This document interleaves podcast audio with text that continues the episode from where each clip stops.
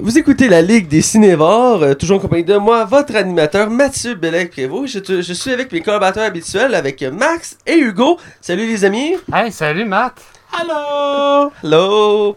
Et donc, euh, ça faisait deux semaines qu'on était absent, on est de retour, euh, grâce à Max ouais. qui avait eu la naissance de son fils, alors on le félicite tous pour ça. Ouais, merci, merci. Euh, il s'appelle Bob. C'est, c'est Matt qui, qui s'en occupe, parce que. Non, non, mais, euh, ouais, c'est ça. C'est pour ça qu'on l'a retrouvé dans une bonne vidange. Mais... ça, c'est de mauvais goût, ça, Max. C'est de mauvais goût. Je m'excuse. Moi, je l'aurais pas fait. De... je pense que ça, je vais couper ça au montage. Parce que... ça, tu vas couper, je sens. Bref, cette semaine, on va parler d'un classique du cinéma. Euh, J'appelle ça une petite perle. C'est un film que je, je m'écarte jamais d'écouter. Je l'ai écouté un nombre incalculable de fois et j'aime toujours l'écouter. Retour vers le futur, premier film de la trilogie originale. Et on va parler, entre autres, pendant l'émission de Division. On va parler de Rock et euh, des Gremlins, entre autres. Alors, sans plus attendre, on va aller du côté des chroniques. Les chroniques. Alors, on est du côté des chroniques. Et comme chaque semaine, on commence par ce qu'on a vu et écouté. Et on va commencer avec euh, Max. Je pense que tu as envie de parler de ce que tu as vu. Tu as vu beaucoup de choses. Ah oui, énormément de choses. Ah, c'est... Qu'est-ce que c'est que vous pouvez dedans? Ça s'appelle euh, couper sur le sommeil, puis de moins gamer. Euh, ça, ça, ça s'appelle aussi pas avoir de job puis être en temps mort ces temps-ci. Voilà. Ouais, je pense que c'est ça la part. Moi j'ai deux jobs, un podcast, des chroniques à radio, puis j'ai acheté God of War. Fait que j'ai plus de ah là là là là. Fait que qu'est-ce que t'as écouté? Ça une chance, j'ai plus de blonde. C'est... Pourquoi? Mais bon, euh. Moi, je fais du violon. J'ai. non, non. Euh, j'ai écouté euh, une seule chose. Une série par exemple. Euh, j'ai écouté... Une série au complet? Pr- ben pratiquement parce qu'elle n'est pas sortie au complet encore. Ah. Ouais. Je... Euh, j'ai, j'ai commencé la saison cinq de Brooklyn Nine-Nine. Ah. C'est très bon. Euh, comme de... T'en as déjà parlé, effectivement. Euh, là, il y a, je sais pas si tu as vu passer, il y a comme, c'est, il y a comme une vidéo virale avec Brooklyn Nine-Nine. Oui, je l'ai pas encore écouté, mais je l'ai passé. Avec euh, des prisonniers qui, tu sais, c'est comme, ils ont toutes des pancartes devant des, ouais, euh, ouais. des affaires pour, voir la, pour reconnaître quelqu'un à travers une vitre. Puis ils commencent à chanter une chanson des Backstreet Boys. You are my fire. Bon. C'est ça, puis à la fin, genre, juste la fête, fait non, non, c'est lui que tu m'en fais. Les gars, non, j'ai déjà oublié ça. C'est tellement drôle. Ouais, faudrait que je m'y mette à cette série-là. Euh... Mais t'avais pas commencé? Euh, j- non, je l'ai pas commencé, cette série-là encore. Oui, t'as commencé en anglais avec tes colocs. Non, c'est... Oui, t'as raison, ouais. J'ai écouté des épisodes en anglais avec mes colocs, mais je veux dire, je suis pas parti du début et euh, j'ai pas continué depuis parce qu'ils ont, ah, ils ont fait un, un gros marathon, ils ont fini par la... être à jour, puis là, ben. Ah, okay. J'ai pas pu. Euh... Même chose à mon bar, euh, Max, c'est mes colocs qui l'écoutent, puis euh, que je l'écoute une fois de temps en temps avec eux. Ça manque à votre culture, boys. Ouais, je vais ajouter ça dans ma liste de séries à écouter. Ça va être dans ma liste de séries à écouter. C'est bon, ben. Donc, euh, on va continuer le tour d'horizon avec euh, monsieur Maze, Hugo! Oui! Euh, ben, dernièrement, un euh, film que ma coloc avait, s'est, s'est acheté sur, euh, sur une application que tu peux acheter des films. Euh, fait qu'elle a acheté Coco, en Coco. version originale. Oh! Euh, très bon film. T'as aimé ça? J'ai aimé ça. Euh, bon, j'ai, j'ai écouté beaucoup de films d'animation dernièrement, donc, donc Coco. Euh, j'ai vraiment apprécié. C'est vraiment un bon film, je trouve, euh, sur la culture mexicaine puis le, la célébration du jour de la mort. Laissez mes feuilles tomber. Euh... Cool, cool. Ouais, j'ai, j'ai aussi vu euh, Voici Polly. C'est quoi avec, ça? Euh, c'est un film avec Ben Stiller. Ben Stiller okay. Avec Ben Stiller. Ben Stiller. Ben Stiller. Euh, qui, euh, pendant ses, il se marie, puis euh, lors de ses, ses euh, fiançailles, c'est, c'est son voyage de lune de miel, sa fiancée finit par coucher avec le plongeur avec qui il était oui. supposé plonger. Bref, elle perd, il perd sa femme. Qui vient tout juste de se marier, puis il fait bon, je reviens à la vie normale. Puis euh, il faut qu'il refasse sa vie tranquillement, puis euh, voilà. Faut-tu être bad le cul hein, pour que ça t'arrive à ta lune de miel, que ta femme, qui vient juste de marier, te trompe, il te quitte? Euh, faut vraiment, vraiment être bad le cul. Ça me fait mal. Oh. Ça me fait mal au cœur. Ah, plus que mal au cœur, un poignard. Ah, ça a genre goût de mourir. Ah, littéralement. Si un auditeur qui nous, nous écoute, puis c'est arrivé, là. Qu'est-ce que tu fais encore dedans? C'est-tu de, la, de l'incitation au suicide, ça? Ah, clairement. Ok, j'ai l'air de ça faire. C'est bon, continue, Hugo. Je, je vais y aller avec euh, le très mauvais film, Le septième Fils, que j'avais pas encore vu. T'avais pas encore vu Le septième Fils? J'avais pas encore vu le très mauvais septième Fils. Fait que t'as perdu deux heures de ta vie, c'est ça? Fait que j'ai euh, à peu près, euh, oui, perdu deux heures de ma vie à écouter Le septième Fils. Ce qui est étrange, c'est que Max l'a aimé, je comprends pas, là. Mais je sais même pas c'est quoi. J'ai pas tant compris, tu sais, c'est, c'est sûr, c'est sur le. C'est sur les romans euh, L'épouvantail. L'épouvant... Les épouvanteurs. C'est pas Kenny Reeves ou je m'en fous. Non, c'est pas Kenny Reeves. Non, c'est avec... Non, c'est pas trop avec Seven Ronin, je pense. Je sais plus c'est qui l'acteur. euh, c'est, c'est, c'est un des films qui a fait lancer, je pense, la carrière à Alicia Vikander. Entre autres, oui. Ouais. Ah ouais, ça a euh, un ouais mais on dirait qu'on fait un ramassis de tous les, les livres des... Euh, ouais, sans vouloir spoiler l'œuvre, il y a plein de, de références à plein de, de livres. De l'épouvanteur, qui ont fait ça en un seul film. Je, comme, moi, j'ai juste vu lu euh, comme les quelques premiers livres, puis je j'ai pas tant embarqué dans la série de livres. Ah, moi, j'avais adoré. Écoute, j'ai arrêté... faudrait peut-être que je m'y remette, parce que c'est la, c'est la même chose avec les Chevaliers d'Émeraude. Je pense qu'on faisait onze livres pour les Pointeurs, dont un qui se passe avant la saga. Euh, mais euh, je pense qu'il voulait en faire douze pour finir sa saga, je crois. Et moi, j'ai arrêté, je pense que c'est au septième ou au huitième, parce que je lisais à chaque fois qu'il sortait, puis... Je l'ai beaucoup moins qu'avant. Puis il y avait Keith, Keith Harrington aussi dans le film, qui est au début du film. Oui, ah. oui. Voilà. Ouais. Euh, je vais continuer avec euh, Tropic Thunder. Ah, j'ai écouté Tonnerre sur les tropiques. Tonnerre sur les tropiques que vous avez critiqué puis que j'ai, j'ai écouté le, le podcast avant d'écouter le film. On l'a inspiré. Fait que euh, vous m'inspirez beaucoup les boys à écouter des films Colin, que vous critiquez. Attends de voir, de voir sur scène dans un bar de striptease, on va t'inspirer. euh, vous allez peut-être moins m'inspirer à ce moment-là. Puis euh, je, je vais finir avec un bon film vrai, que j'ai vu. Avec nos... oui. euh, le stagiaire avec Robert De Niro. Avec Robert De Niro, ok. Avec Robert De Niro, très bon film. Oui. J'ai, j'ai, j'ai déjà vu ce film-là, mais j'ai jamais vu au complet. J'ai trouvé ça bon, moi. J'ai trouvé ça bon. Ben, pas, pas de très bon film. J'ai trouvé ça bon. Ah, c'est un, un bon film. divertissement. Le gars, un meilleur divertissement que Le Septième Fils. Tu sais, le gars, le, le, le mari de la fille, c'est raison pourquoi qui, hein, qui fait... Ouais, c'est, c'est quand même... C'est des... comme... Ah, okay. c'est, c'est, c'est discutable, mais comme il y a quand même des bonnes raisons, mais c'est discutable. Alors, vous l'avez entendu, on le dit ici à la Ligue des Cinévores. Les vrais sujets, on en parle. Donc, ça a été à mon tour. Je pense que c'est tout ce que tu avais à dire. C'est tout ce que j'avais à dire. Euh, je ne m'éterniserai pas sur euh, la, la série La Porte des Étoiles, que j'arrête pas de parler à tous les podcasts. Tu en parles quand tu as pour euh, ton euh... marathon dans dix ans. Donc, ah, j'avais dû voir ça quand il écoutait Castle, puis... euh, le Mentaliste. Ah, le Mentaliste, j'étais plus capable. J'ai écouté deux fois la série du Mentaliste depuis qu'on a le podcast. À la fin, je le coupais. Il y a eu juste cette saison, là, c'est pas beaucoup. Je l'ai écouté deux fois. Ouais. Deux c'est, fois, ouais. C'est juste des épisodes de quarante minutes, puis il y a vingt-deux épisodes par saison, là. Tu sais, c'est pas comme si tu me parlais de... Ouais, c'est découragé. Castle, j'ai jamais fini, hein. Je me suis curé avant. C'est, c'est pas comme si... perdu comme l'entièreté de trois jours là-dedans.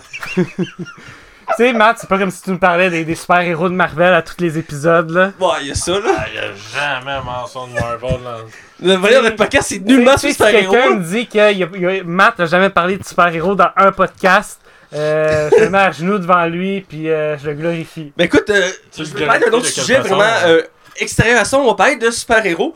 Donc, euh, j'ai, j'ai, j'ai écouté une nouvelle série euh, qui date de l'année passée, mais la deuxième saison vient de sortir. C'est Légion. C'est la première série dans l'univers des X-Men, euh, qui était entre autres créée par euh, celui qui est le grand Manitou des films X-Men actuellement. Euh, y a, le, le, c'est le même producteur qui s'occupe de plusieurs films euh, des Kevin X-Men. Feige? Je pense que c'est ça, je suis pas sûr à cent pour cent. Et euh, dans le fond, c'est lui et un autre gars qui ont travaillé ensemble sur la série Légion. Ils voulaient créer une série sur les X-Men dans une nouvelle histoire qu'on n'avait jamais vue. Ils cherchaient un, un personnage intéressant. Ils ont fini, euh, fini par tomber sur Légion, euh, de son vrai nom David Haller, euh, qui est le fils de Charles Xavier, le grand docteur euh, professeur X. Mm-hmm. Et dans le fond, la série, il euh, y, y a deux saisons de sortie, la deuxième n'est pas finie. Et dans le fond, c'est, c'est, on suit les, euh, David Haller qui est... Euh, un des plus grands mutants de l'histoire des mutants. C'est un mutant de catégorie Oméga. Oméga, c'est les mutants les plus puissants de l'univers. Style, style exemple, dans les derniers, euh, derniers X-Men, Apocalypse, et dans les Oméga, entre autres, euh, dans les mutants. Sinon, autre, dans les autres mutants qu'on a pu voir, date dans les films, il y a Jean Grey, entre autres, avec Phoenix. Mais sinon, il n'y a pas tant qu'on a vu dans les films de, euh, de ce rang-là. Et il y a euh, Légion, qui est le fils de Charles Xavier. Et pourquoi, qui est nouveau Oméga, vous allez me demander, tu sais, un mutant, comment il peut être défini aussi fort? Ben, à la base, euh, David Haller, ben, c'est un télépathe. Euh, il est télékinésiste, mm-hmm. euh, pyrotékinésiste, électrotékinésiste. Euh, il peut se téléporter, euh, il peut voler, euh, il peut se déplacer en forme astrale. Euh, qu'est-ce qu'il peut faire d'autre? Oh oui, il peut manipuler la matière. Euh, Puis plein d'autres pouvoirs qu'il ne sait pas encore. Parce que pourquoi? C'est parce qu'il est schizophrène. Ce qui fait en sorte que... C'est pour ça qu'on l'a jamais vu encore dans les films, c'est parce qu'il est fou. Et il a passé sa vie dans les asiles psychiatriques, et euh, il a développé des personnalités. Et chacune de ces personnalités sont un pouvoir. C'est pour ça qu'il n'est pas représenté dans les films, parce qu'il est complexe.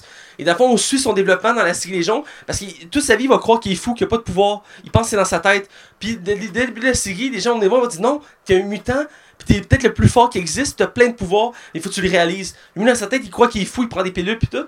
Puis cette série-là, elle joue, elle joue sur le côté euh, réalité versus euh, fiction. On, des fois, on n'est pas sûr si on est dans la réalité ou dans la fiction. Puis ça alterne vraiment bien fait. Puis les effets spéciaux là-dedans, là, ils sont vraiment très bien. Euh, c'est dur de représenter bien des pouvoirs des X-Men euh, dans des séries. Mm-hmm. Ça coûte cher comme budget. Mais ils font bien pour cette série-là. Ils n'en utilisent pas tant que ça. Mais c'est bien. Je dirais que la, la chose qui est un peu dégoûtante, c'est qu'à part lui, tous les autres personnages de la série sont nouveaux. C'est, ils les ont créés pour la série, pour faire comme une histoire originale.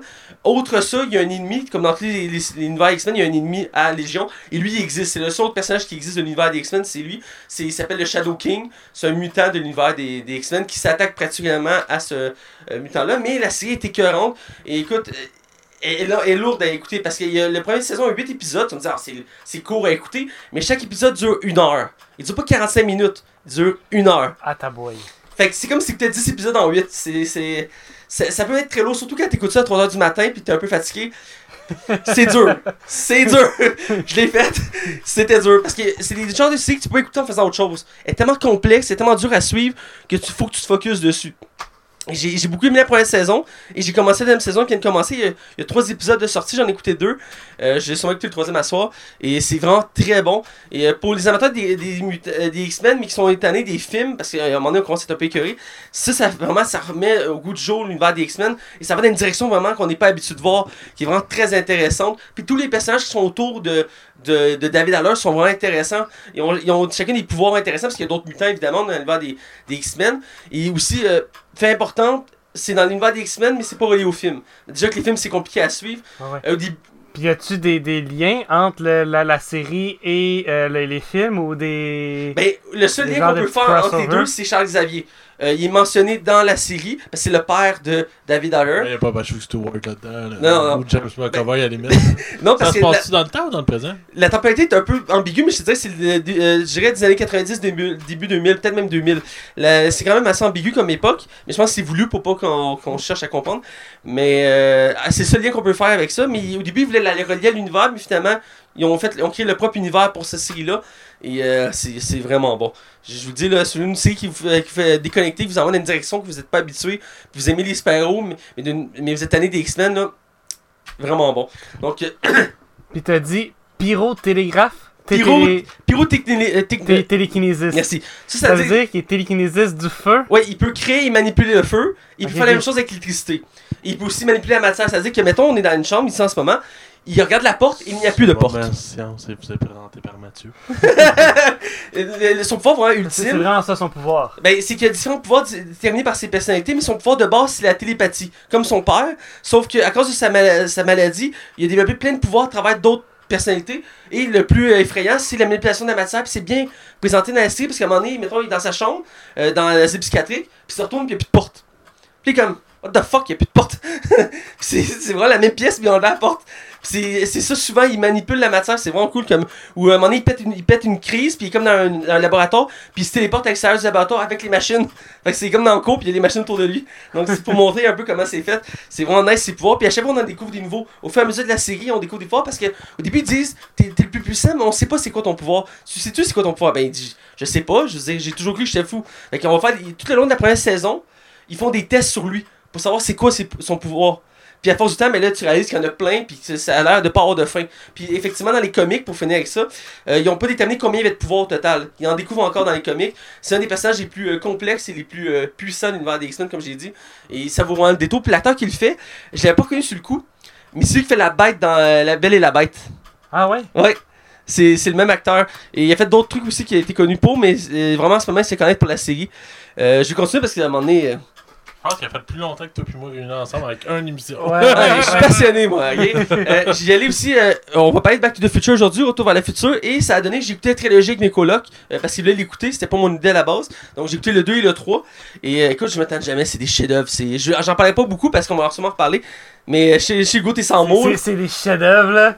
Écoute, euh, à part, mettons, le deuxième, mais toute les, les, la, la saga est vraiment bonne. Là. Elle est vraiment bonne. Je ne tente jamais de les écouter puis de les réécouter. Puis je découvre des choses à chaque fois. Je les... euh, peu importe la version, je suis capable de les écouter. Puis à chaque fois que je les écoute, j'écoute tout, tout, des nouveaux éléments que je n'avais pas remarqués la première fois. Donc je trouve ça vraiment fascinant comme euh, série. Je vais en parler pour le premier film tantôt. Euh, puis pour finir, j'ai vu un film euh, de, d'arts martiaux euh, euh, de Jackie Chan. Euh, ces temps-ci, il fait, il fait de plus en plus de films, mais à l'extérieur, il, fait, il se concentre beaucoup en Chine. Et là, il a fait un nouveau film qui s'appelle Kung Fu Yoga. Euh, c'est un film euh, chinois-indien euh, et que, dans le fond, c'est assez particulier. Je dirais que le scénario à la base est correct. C'est pas le scénario qui est super intéressant. Ce qui est intéressant, c'est voir Jackie Chan se battre. Les scènes d'action dans ce film-là sont folles. Euh, d'ailleurs, je, je veux pas spoiler, mais il y a une scène de poursuite à Dubaï. Et mon gars, ça a dû coûter une fortune. Le nombre de Lamborghini qui a explosé là-dedans. Oh mon gars, c'est effrayant. Faire exploser une Lamborghini. Écoute, il y a une. Ils vont en Dubail pour une enchère. Puis le gars s'en fait que le, le truc, fait qu'il le poursuit en Dubaï. Puis de base, les chars de police, c'est toutes des Lamborghini. Puis eux, ils volent des Lamborghini pour courir après les méchants. Écoute, il y a des Lamborghini partout. Puis ils pètent, ils éclatent, ils écrasent. Ah, écoute, c'est phénoménal. Puis Jackie Chan, là, écoute, j'étais comme, je, vois, je le vois se battre, faire ses scènes d'action, je suis comme, il a quel âge, lui? Là, je vais voir sur Wikipédia. soixante-quatre ans. Je le regarde faire ses scènes, je suis comme, ben voyons donc, c'est genre le gars, le, le gars de soixante-quatre ans le plus en forme que j'ai vu de ma vie, là. Il est tellement en forme, il fait ses scènes de combat, puis je sais qu'il fait beaucoup moins de cascades avant, il l'a dit en entrevue il y a quelques années, il, il, en fait, il fait plus cent pour cent de ses cascades parce qu'il est rendu trop vieux pour ça, mais il en fait encore. Puis les scènes de combat, tu le vois, puis tu sais qu'il est toujours aussi jeune dans ses scènes de combat, on voit que le Kung Fu, il, ça fait toujours partie de lui. Et euh, petite dernière anecdote sur ce film-là, euh, qui vaut le détour, ce en passant, il est vraiment très bon, euh, c'est, ça, c'est vraiment, on voyage dans le sens que j'écoute rarement des films chinois, et euh, ici c'est un film chinois. Une comédie. C'est une comédie action euh, chinois-indienne euh, parce que euh, c'est, c'est, c'est, c'est, on suit Jackie Chan est un archéologue dans le fond euh, qui euh, essaie de retrouver un trésor perdu qui est dans la frontière de l'Inde et de la Chine qui appartenait mm-hmm. à un royaume qui était entre les deux et euh, dans le fond il va essayer de le retrouver puis il y a un méchant parce que c'est un, un film d'action puis il y a un méchant ah, oui. Puis le méchant c'est un Indien puis au début tu te demandes c'est qui le méchant puis dès que tu vois l'acteur qui arrive qui fait le méchant sans avant même qu'il parle tu sais qu'il est méchant puis tu regardes sa gueule.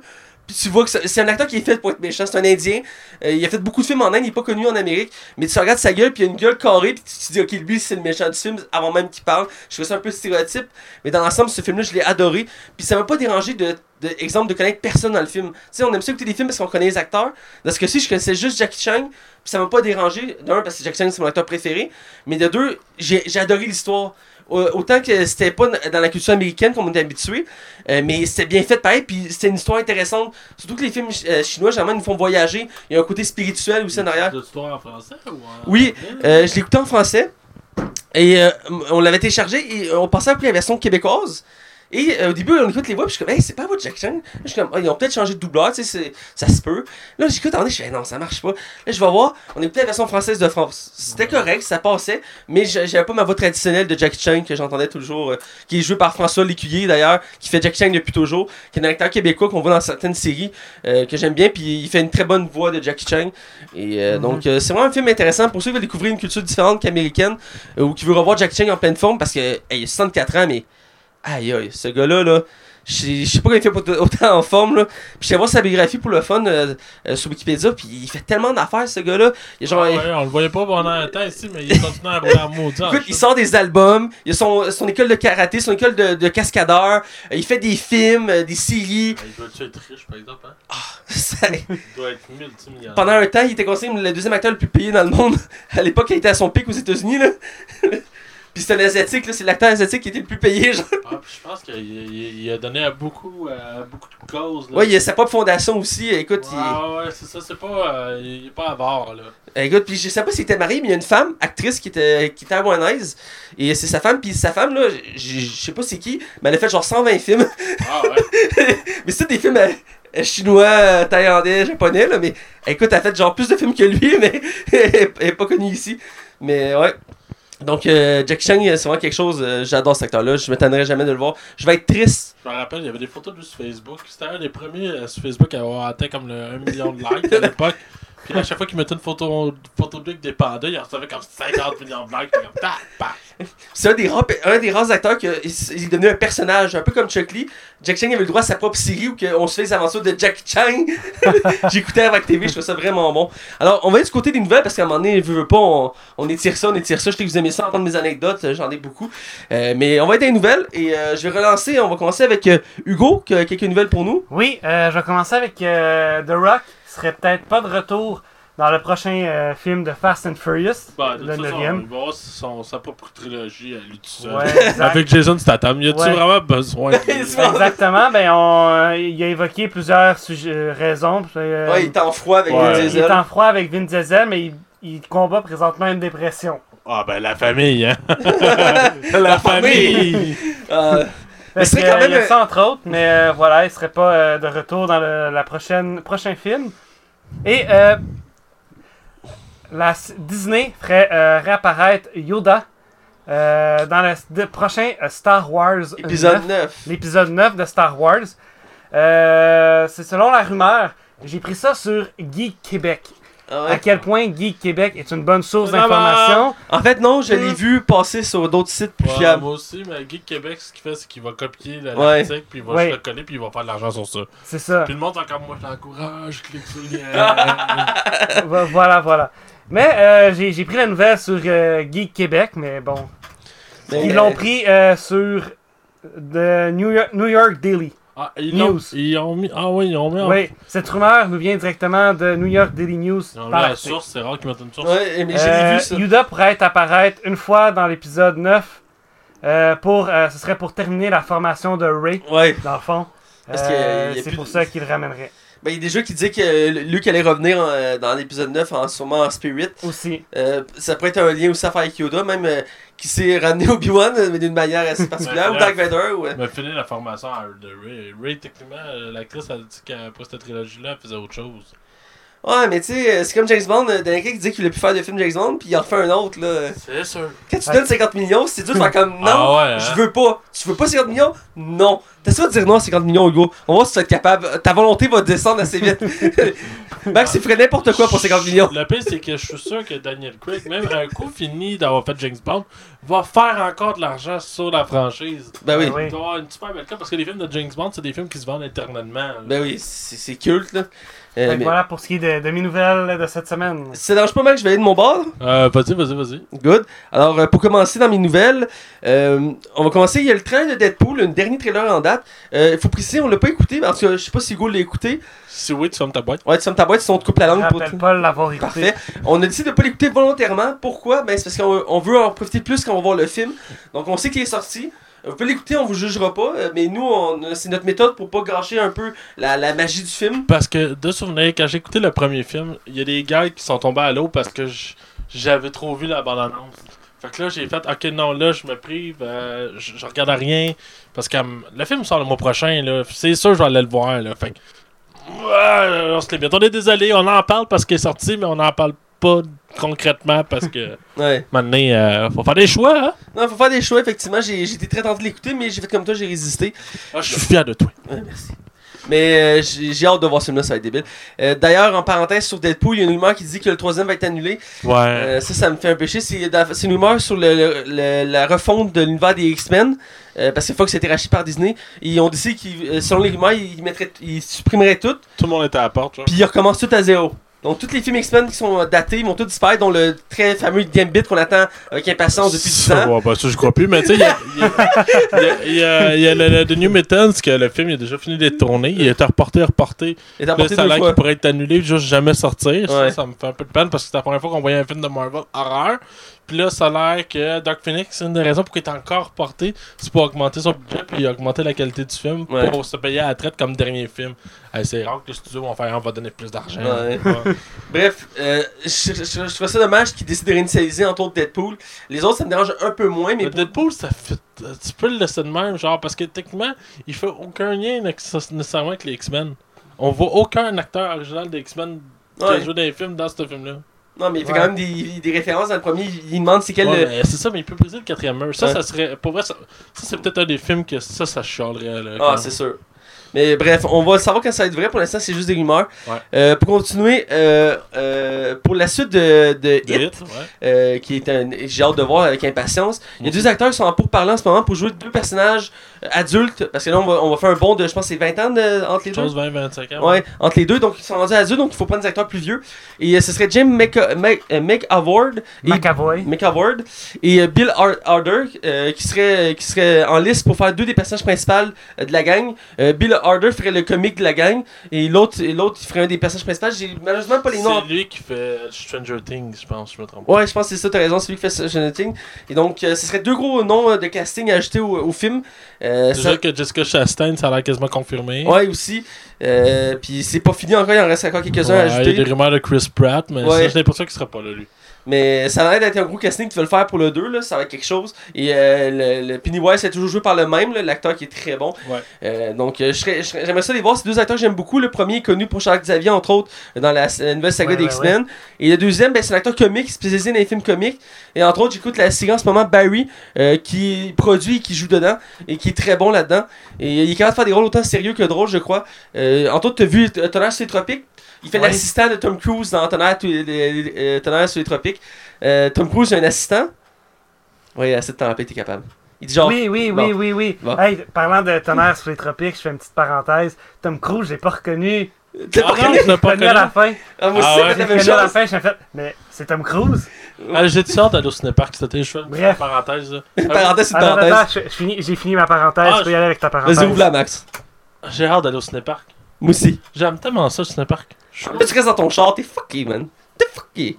Ben oui, je reste dans Moi, j'emmène des chaises, puis on s'assit, puis on relaxe, ben, on sort la caisse de bière. C'est pis... plate que, que je fume plus, parce que dans le temps que j'aimais ça pour écouter un film, genre dehors, puis fumer, assis. Euh... Ouais. Tu, bo- tu boiras à la place. Ouais, la dernière fois, le seul regret que j'ai été, c'est qu'à un moment donné, j'étais allé avec du monde qui parlait tout le temps avec moi dans le char. Parce qu'il était pas capable de se concentrer. Wonder Woman, là, ouais. ça a été désastreux pour moi parce que le monde dans le genre était pas de parler. J'étais comme, qu'est-ce? Je vais écouter Wonder Woman. Tu vas être avec nous, nous on est très respectueux quand on va au cinéma. Ouais, c'était à voir. Fait que, euh, bref. bref, on va continuer dans mes nouvelles. Ouais. Donc, j'ai hâte de voir que ça n'est pour Hit. Ce film, j'attends avec impatience. La suite, le premier, j'ai adoré ça. Donc, euh, à voir. Euh, on tourne un super-héros. Euh, je veux pas, on en parle tout le temps. Euh, une nouvelle ouais, nouvelle ouais. qui est arrivée de nulle part. Et encore une fois, c'est pour montrer que D C est très large dans son projet de créer plein de films de l'univers de D C. Euh, pour ceux que, qui connaissent pas D C, c'est Superman, Batman, Wonder Woman, euh, euh, oh, et cetera. Je pense que ceux qui écoutent le show le savent. Ouais, voilà. Et dans le fond, euh, c'est euh, Steven Spielberg, le grand réalisateur, le tout-puissant réalisateur. Euh, en haut de, de, des catégories de tous les réalisateurs au monde, euh, veut créer un, un film dans l'univers de D C sur le personnage de Black Hawk. Euh, on disait, what the fuck, c'est qui Black Hawk? Euh, je suis d'accord avec vous, what the fuck, c'est qui Black Hawk? Black Hawk? Ouais, faut dire Hawk. Hawk. Euh, Hawk. Dis comme tu dirais Black Hawk, mais genre, change de cook. Ah. Black Hawk. Bon, bref, c'est un personnage qui, euh, qui, qui, qui, qui est disparu dans notre époque actuellement, on c'est peut dire. Son nom? Black Hawk. Moi, je demande. Et euh, d'abord, il a été créé par la Deuxième Guerre mondiale. Tout le monde entend Black Hawk. Il, il, il était créé dans la Deuxième Guerre mondiale. Je connais pas trop le personnage, mais il était créé dans la Deuxième Guerre mondiale. C'est un peu un style comme Captain America, si on veut. C'est un militaire qui euh, protégeait les États-Unis. Et je pense qu'il est pilote d'avion, euh, entre autres. Il y a un escadron avec lui qui l'aide à faire des missions. Mm-hmm. Et euh, donc, ce serait comme un film d'action. Ce serait pas typique des films de super-héros parce que Steven Spielberg avait déjà dit qu'il voulait pas faire des films de super-héros. Dans ce cas-ci, c'est un personnage de D C, mais il n'y aura pas nécessairement de super-pouvoir. Ça va être juste un espèce de film de guerre. Donc c'est assez particulier, puis ça est arrivé de nulle part. Et il a ajouté euh, cette semaine en plus euh, qu'il serait prêt à faire plus qu'un film de D C. Donc euh, il y aurait peut-être d'autres personnages qui voudraient travailler chez D C. Si t'es capable de relancer D C. Mmh. Hein. c'est euh, ouais, ouais. Donc euh, je serais très surpris. Steven Spielberg travaille avec D C Comics. Euh, je sais pas si ça va être bon ça, je serais curieux de le voir. Euh, mais ça pourrait être bien ah, quand... Spielberg avec D C. Nomme-moi au moins un film, plus qu'un film, que de Spielberg a fait de mauvais. Je pense qu'il n'y en a même pas de mauvais. C'est il, y films, il y a des films moins bons. J'ai, j'ai ma coloc qui me dit ah, elle m'a nommé un film. Je pense que c'était un des, euh, des Indiana Jones. Le quatre comme... Ouais, mais il était. Euh, producteur, mais pas réalisé. Producteur. Ouais, où je... il était comme chargé de projet. Il était dans le projet, mais il n'a pas réalisé. Alors, bon, ben, il y a un de ses premiers films qui était mauvais, mais quel film Steven Spielberg a fait de mauvais?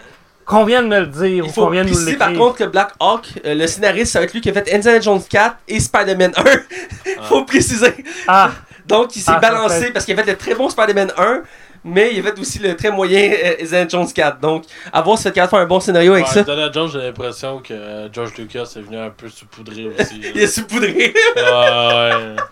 Il aime ça de consultant à George Lucas. Il est, il est rendu consultant attitré à, à, à Disney. Là. Je sais même pas s'il si l'a encore pour Star Wars, pour vrai. Une bonne question. Je pense que ça s'en occupe pas en tout. Bref. Pour finir, ma dernière nouvelle, parce qu'on en avait beaucoup cette semaine, euh, c'est un on film que... On pas les miennes. Ouais, en plus. C'est un film que je m'attendais pas à... Vo- euh, je, je, je savais qu'il y avait une suite, mais je savais pas qu'elle allait sortir.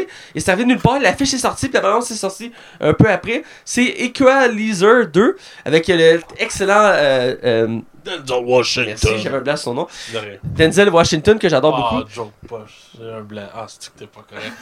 Ah, il est pas correct. C'était pas voulu. C'était pas voulu. Ah, le, un, j'avais, le, le premier film, j'avais adoré. Puis c'est sorti un peu avant la vague de tous les films qu'on a en ce moment de Jack Reacher, euh, John Wick, Liam Neeson, Atomic euh, Blonde franchise. Aussi. Hein? Atomic Blonde aussi. Atomic Blonde, ouais, entre autres. De suite que j'ai pas vu encore le premier. Faut que ouais, euh, j'ai mis ouais. le premier. C'est officiel. Ah ouais, j'ai ouais, pas, vu pas, film, une... j'ai pas vu, il me semble, Equalizer un. Ben, il était très bon, pis c'est juste avant la grosse vague, comme je dis, de films où on suit une personne solitaire qui est capable de, de péter la gueule à plein de monde. Et le premier était écœurant avec Denzel Washington. J'avais beaucoup aimé l'histoire. Et je sais que c'est basé sur une série, je pense, des années quatre-vingts quatre-vingt-dix. Et euh, ça avait beaucoup pogné. Et je suis content qu'il y ait la suite. La bande-annonce, ça m'a donné le goût. Je sais pas vous, les boys. Ouais, j'ai bien aimé les scènes d'action ben, que j'ai vues. Mm-hmm. Ça m'a donné le goût d'écouter le premier. Faudrait que j'écoute le premier pour rien. T'as pas vu le premier? Non, mais pour vrai, j'ai envie de me donner un coup cette semaine pour l'écouter. Là. Ah, écoute, ça vaut le détour. Tu vas aimer ça. Ah, ouais, ça va l'air bon pour vrai. Ah, c'est, c'est, c'est mais vraiment. C'est ça. Je, je, c'est la, les derniers films de Denzel Washington que j'ai écouté moi, euh, j'avais juste un problème. C'est que j'ai l'impression que c'était finalement plus du dialogue que de l'action. Tu sais, je dis pas que c'est pas bon d'avoir plus de dialogue que d'action, mais. Je trouvais que c'est comme. Je sais pas si c'est quelqu'un qui serait pas du film déjà vu. Oui. Ah, si j'avais trouvé ça long. Oh mon dieu, c'est cinq du blabla. Puis moi, je voulais voir Denzel Washington péter des gueules. Ben, Equalizer, il pète des gueules. Il y a pis, du dialogue, mais c'est plus porté sur l'action. Il y a eu son film aussi qui était. Euh, voyons, un gars d'avion euh, de Denzel Washington, là. Ah, comment ça s'appelait? Ah, il faisait un pilote d'avion, là? Ouais. Oui. Et finalement, je suis sûr qu'ils se sont inspirés de Commandant Piché. Son histoire est.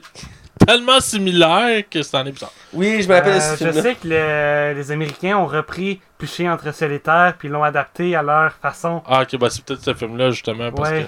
que... Ça se peut, écoute. Euh, bref, euh, on va aller avec les nouvelles de Max. Ouais, j'ai pas mal. J'ai du lourd. Du très très lourd.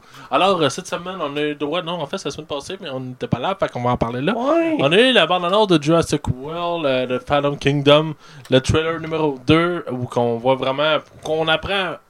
C'est quoi l'histoire en fait? Ouais. Parce que le premier, on voyait pas grand-chose en bout de ligne.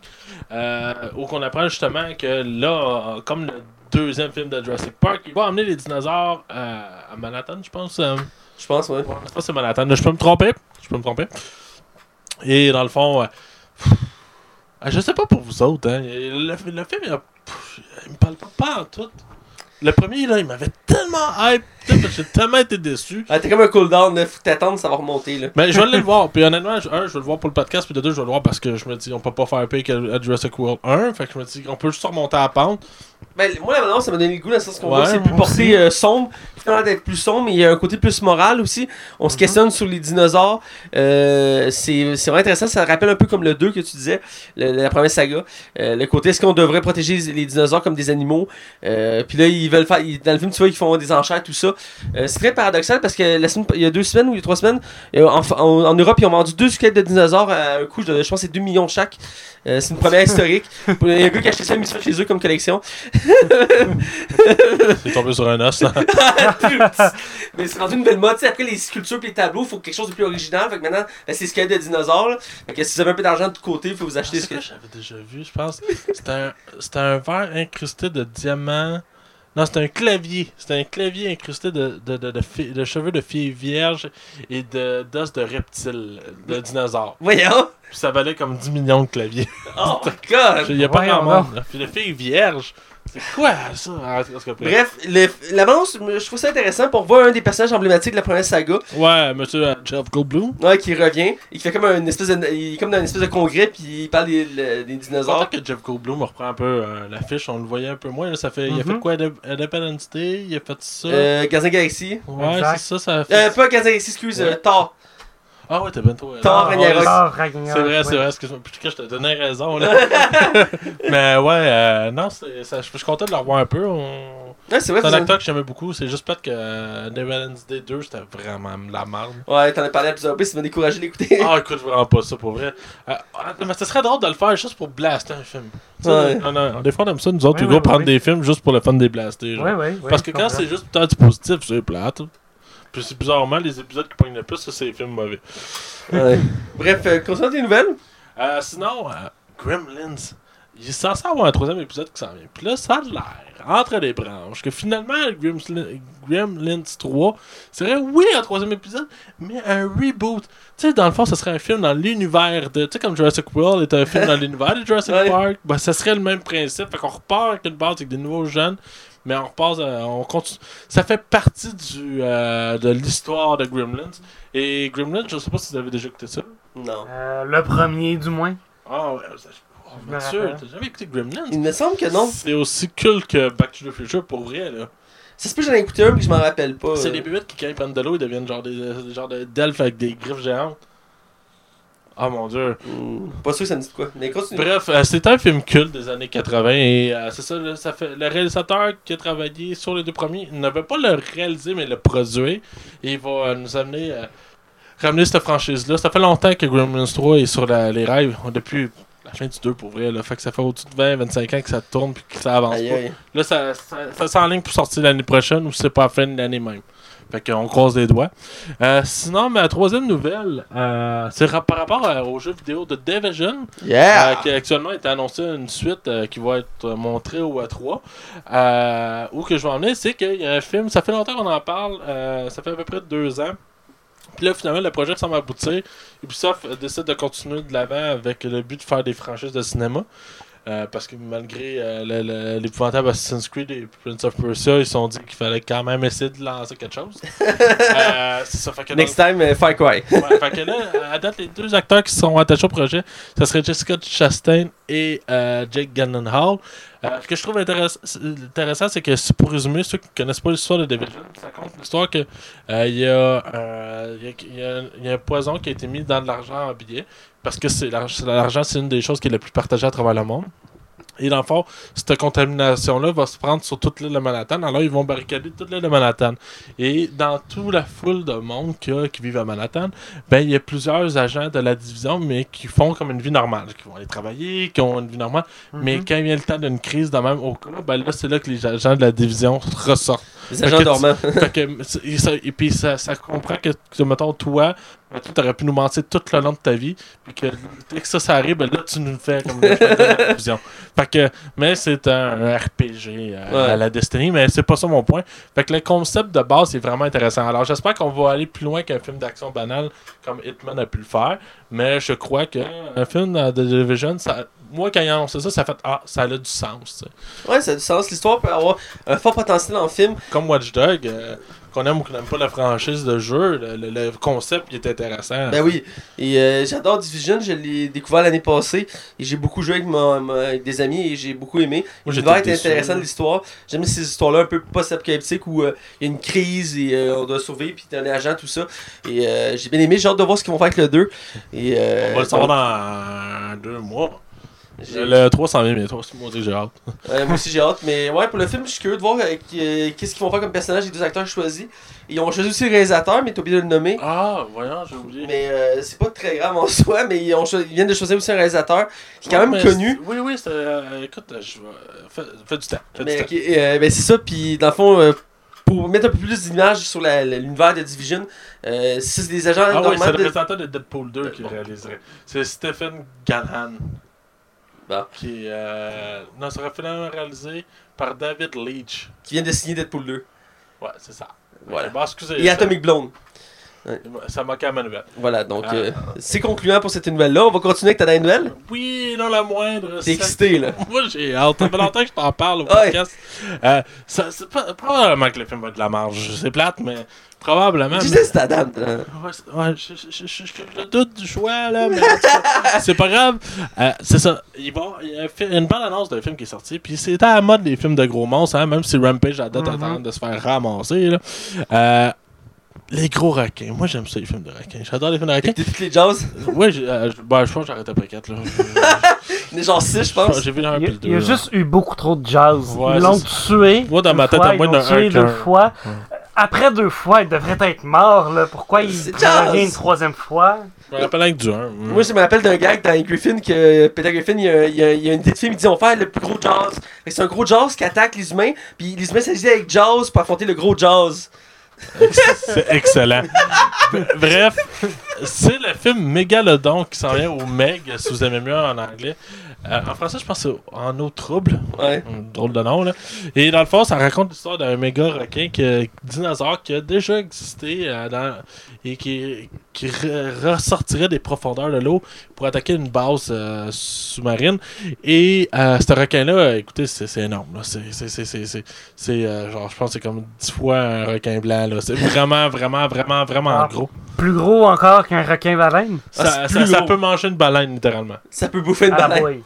Ouais, fait que c'est un méchant gros requin. Puis ce dinosaure-là, ils ont déjà trouvé une mâchoire et des dents. Ouais. Les dents, euh, écoute, je pourrais connaître mes deux pommes de main, ça, ça, ça, ça, ça, c'est plus que ça. Là, ouais, c'est, c'est vraiment, vraiment, vraiment énorme. Et dans le fond, euh, et puis il y a des rumeurs que ce dinosaure-là existerait encore, mais il serait tellement dans les profondeurs de l'eau qu'on le verra jamais. Ouais. Mais je. J'ose croire qu'il est mort, là. Tu veux te rassurer, là? Non, ben, ben je... Qu'est-ce que t'en croisant des îles Caraïbes, là? Ouais. Mais bref, euh, c'est ça. Fait que ça s'en vient. Euh, ça a l'air d'un film qui... À la base, le livre, je l'ai pas lu, mais je... de ce que je connais, puis que le monde m'en parlait, le livre est très sombre, là. On n'a pas le droit à un film qui va être une comédie euh, d'action. Là, euh, ça s'enligne pour un film d'action. En tout cas, on va laisser une chance. J'ai une salame qui se bat contre un requin, ça a quelque chose, là. Ouais, fait que bref, euh, j'ai vraiment hâte de voir. Moi, je suis vraiment excité pour vrai. Puis ça, je vais aller le voir en trois D. Écoute, le requin me donne les froids dans le dos, là. Tu vas-tu venir le voir avec moi? Ah, je vais sûrement aller le voir avec toi, ouais. Attends, ah, c'est quoi? Il va y avoir Meg un, Meg deux, Meg trois, euh, jusqu'à six. Je pense que c'est une série, c'est une série de romans. Je sais que la seule affaire, c'est que l'intention du réalisateur, c'est de que quand tu vas aller te baigner dans la mer, c'est que t'as peur que requin existe. Comme Jazz à l'époque avait amené, que le monde avait peur de requins. On a plein, on a plein de vagues de requins. On a eu les, la série culte Sharknado qui vont faire un dernier, enfin le sixième, qui vont voyager dans le temps. Euh... Beaucoup trop, beaucoup trop. beaucoup trop. Non, mais tu sais, quand tu glorifies ça, la merde, là. Ça, c'est un jour, il va falloir que tu. Beaucoup trop. Fast and Furious, beaucoup trop. Ouais, ben, il ça s'en fait à dix, hein. Fait que. Euh, plus les spin-offs. On verra, mais euh, ouais. Moi, j'ai hâte au film de Jason Statham, Jason Statham de Rock ensemble. Ouais. Hey, c'était tellement écœurant dans Fast huit que quand ils se battent dans la prison, moi, je suis comme « Ah ouais, donne-moi ça en plus! » Fait que... Ouais. Euh, bref, c'était les nouvelles. C'est la zone de cinéma, Mathieu. Oui. On est rendu à la zone de cinéma. Hugo, t'es prêt pour ta zone de cinéma? Oh oui, je suis prêt. Alors, allons-y dans la zone de cinéma dans Alors. trois, deux, un.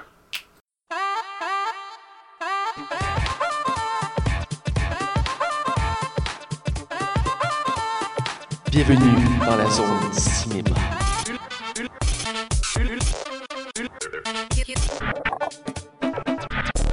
Alors, on est dans la zone cinéma. Et là, cette semaine, Hugo a une chronique pour nous. C'est sa première chronique. Ben oui, c'est ma première chronique. Je te vois, t'es tout excité. Tu sautes sur le... Tu sautes oui, euh, partout, quasiment. Ça fait deux semaines que je veux faire ma ouais, chronique euh, cinéma. Oui, non, je sais pas. Mais le Evil Max n'a pas voulu que tu le fasses encore. Ah ben, Mathieu et moi, on est contents. Là, on a pu... Euh... libérer un peu de job là. Ah ouais, go, c'est impressionnant. Alors, Hugo, c'est quoi ton sujet? Mon sujet, les acteurs et actrices qui ont détesté s'embrasser au cinéma. C'est le titre de mon sujet, de ma chronique. Mais dans le fond, ton sujet, cinéma. C'est que tu vas parler de l'amour dans les films. Exactement. D'accord. Alors, euh, je commence comme suit, ça va comme suit. Alors, euh, au cinéma, que ce soit pour les films d'amour, les films d'action ou les comédies, on aime voir nos acteurs et actrices s'embrasser. Ça fait partie de leur liste de tâches dans leur contrat. Autrement appelé... C'est sûrement dans le contrat?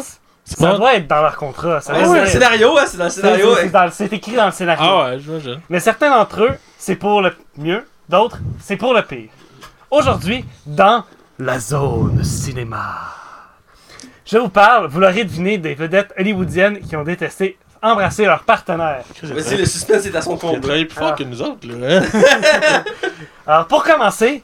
Dans le film La copine de mon meilleur ami, My Best Friend, Friend's Girl en anglais, Dane Cook avait déclaré aux médias qu'embrasser Kate Hudson avait été son pire baiser à vie au grand écran.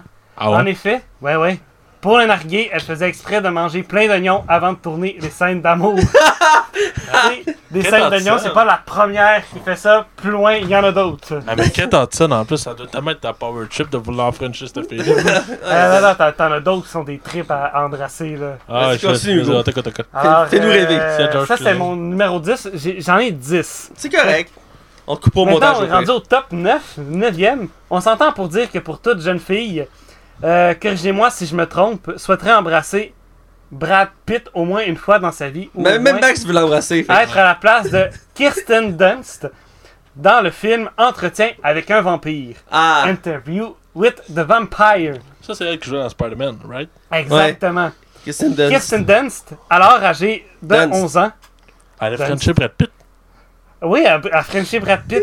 Alors, elle est âgée de onze ans dans le film, euh, lors du tournage du film, oh. et a, a, elle a affirmé qu'embrasser Brad Pitt avait été dégoûtant, car c'était pour elle son premier baiser au cinéma. Ouais, ben, c'est puis d'avoir comme... comme elle a pas vraiment, elle a vraiment détesté son embrassade avec Brad Pitt. C'est sûr que si lui il avait trente ans et elle en avait onze, il y a peut-être quelque chose, mm-hmm. il y a peut-être ouais. un malaise, là. Voilà. Alors, j'enchaîne avec un petit film indépendant en septième place, The Spectacular Now, une petite comédie dramatique américaine sortie en deux mille treize, ré- réalisée par James Punsold, qui a d'ailleurs remporté le prix spécial de jury au festival du film Sundance deux mille treize. Il met en vedette Shailene Woodley et Miles Teller. Ah! C'est quoi tu parles? Ouais. Mmh, voilà, c'est un petit film indépendant. Même s'ils avaient une chimie entre les deux à l'écran qui se voyait, les deux acteurs n'avaient vraiment pas envie de s'embrasser, ont-ils déclaré par la suite en entrevue. De plus, Teller n'a vraiment pas apprécié embrasser sa co-star car celle-ci prenait un produit chinois qui lui donnait un horrible goût en bouche. On voit comme c'est naturel comment tu dis ça, Hugo. C'est, c'est, c'est, c'est, c'est... Continue. Voilà, voilà. Alors, euh, sixième. Oui. Euh, Max, tu m'as déjà avoué que ton plus grand fantasme était d'embrasser Angelina Jolie. Oh. Eh bien, dans le film Wanted. dans le film Wanted. T'es un peu sous. Ah ouais, j'avoue que dans là-dedans. Euh... On était au cinéma l'autre fois. Euh, Attends, c'était quand à French James McAvoy. À, à French James McAvoy. Avec Chris euh... Pratt mange un coup de clavier dans ce film-là. Avec qui Angelina partage la vedette, a déclaré au Huffington, Huffington, Huffington Post oui. « J'ai vraiment été inconfortable d'embrasser Angelina. Ouais, » Pour bien. La première fois, en effet, euh, McAvoy a qualifié ce moment de gênant car les deux acteurs venaient de se rencontrer lorsque les scènes d'amour ont été tournées. Fait que ce sont comme, en fait comme bon, ben... Euh, James, voici Angelina, Angelina, voici James. Le pire, c'est que... Yes. Euh, faut, on fait les scènes d'embrassade tout de suite, allez hop hop hop. c'est, c'est vraiment comme ça. Mais le pire, c'est que dans le film, il n'y a pas de scène d'amour, c'est plus une, une tension sexuelle. Là. c'est ça, c'est ça. Puis ils s'embrassent, puis euh, c'est comme ils se venaient de se rencontrer. Je vois ce film-là. Euh... Ah, moi, c'est dans mes films préférés à vie. Là. Ouais, voilà. Euh, sixième, même si je viens de dire sixième à l'autre. Ça euh, avec le film de l'eau pour les éléphants. Water for Elephant avec Robert, avec, avec, Pattinson. Avec Robert Pattinson euh... et Reese avec sa cuillère. Uh, with a spoon. With a spoon. with a spoon. Spoon. Euh, Robert Pattinson avait un, couvrait un gros rhume lors du tournage et ce qui n'avait vraiment pas plu à Reese Witherspoon. De surcroît, les scènes d'amour étaient pour l'actrice très repoussantes vu qu'il reniflait sans, reniflait sans cesse et c'était tout sauf sexy, a-t-elle déclaré. Ah. Alors, euh, en cinquième position, dans le film Mission Impossible deux, oh. qui met en vedette nul autre que Tom Cruise. Dans le et... pire film de franchise. oui. C'est pas ouais, le troisième. Et Tandy, oh. Tandy Newton. On y voit plusieurs scènes intimes entre ces deux acteurs, des scènes intimes que Tandy a détesté tourner puisqu'embrasser Tom Cruise avait été très désagréable, car elle a qualifié ses baisers de « j'ouvre les guillemets ». Plutôt collant et assez mouillé, et comme il fallait tourner les scènes quatre et cinq fois avant de, d'arriver à la bonne prise, celle-ci s'est plainte à toutes les prises qu'elle devait faire avec la langue de Tom. Voilà. Euh, ben. euh, en quatrième position, les prochains, parce que c'est, j'ai mis deux personnes en une, les prochains à s'être plaints de leurs partenaires sont Josh Hutcherson et Liam Hemsworth, qui interprètent respectivement... Oh. Pita Mullark et Gail Hawthorne dans la saga Voilà Mathieu Hunger ah, Games. Je cherchais, là. ont... Ceux-ci se sont effectivement plaints que Jennifer Lawrence, alias Katniss Everdeen, avait des baisers trop baveux et mouillés. Hutcherson a déjà mentionné qu'elle a des problèmes de salive et qu'il faudrait qu'elle règle ça, tandis que Hemsworth il a trouvé que l'actrice avait très mauvaise haleine et ses échanges étaient dégoûtants. Et pour cause, Jennifer Lawrence et Hemsworth, euh, non, ouais ça, Hemsworth, ce sont de très bonnes amis, de très bons amis dans la vie. Et euh, cette dernière est connue pour son sens de l'humour et elle faisait exprès, donc, juste avant de tourner les scènes, de manger du thon, de l'ail et ou de l'oignon sans se brosser les dents pour ensuite taquiner l'acteur. Ah, mais... Ou l'écœurer, c'est selon. Mais je pense que ça me dérangerait pas de frencher Jennifer Lawrence, même si ça sentirait le ton. Moi aussi, euh, je suis d'accord, Max. Je suis pas contre. Je suis pas contre. Je suis pas avec. Ah, je donne avec. Euh... euh, une des scènes les plus romantiques de tous les temps, vous avez, on va s'en dire, ok, peut-être de l'univers Marvel et des super-héros, euh, c'est la scène où Kristen Dunst, et oui, encore Kristen Dunst. Et Tobey Maguire. Et Tobey Maguire. Ah, wow, comment j'ai ouais, retire le bas du masque de Tobey Maguire dans l'alias Spider-Man. Ah ouais, on se rappelle tous d'elle avec son chandail mouillé en ah. plus. Hein? Ouais, ils sont toutes mouillées. En fait, la scène a plus été déplaisante pour Tobey Maguire, oh. puisqu'il devait tourner la tête à l'envers, oh. euh, pendu par les pieds, la pluie goulinant sur son visage, dans ses narines, et la tête, il avait la tête remplie de sang. Ouais, mais la scène est culte. Oui! Mais la scène est culte. On en parle encore. Oui! Voilà. Tu sais, je le faisais moi-même à l'époque. T'embrassais à l'envers? Ouais. J'embrassais à l'envers. Mais pas sous la pluie, par beau temps. Bref. Il se parlait pour Spider-Man dans une autre vie. Dans une autre vie.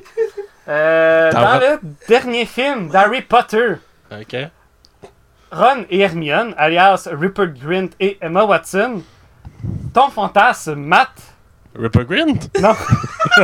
Matt m'a déjà avoué que Emma Watson c'était son fantasme. Euh, Ou ça peut être les fantasmes de les colocs. Hugo, tu fais de la projection, tu me parles. T'as pas me parler d'elle, euh, t'as des poursuites dans ta chambre euh, qui est en sous-vêtement. Non, je te parle toujours de Bonnie Wright. C'est ah, ça qui passe sur Internet.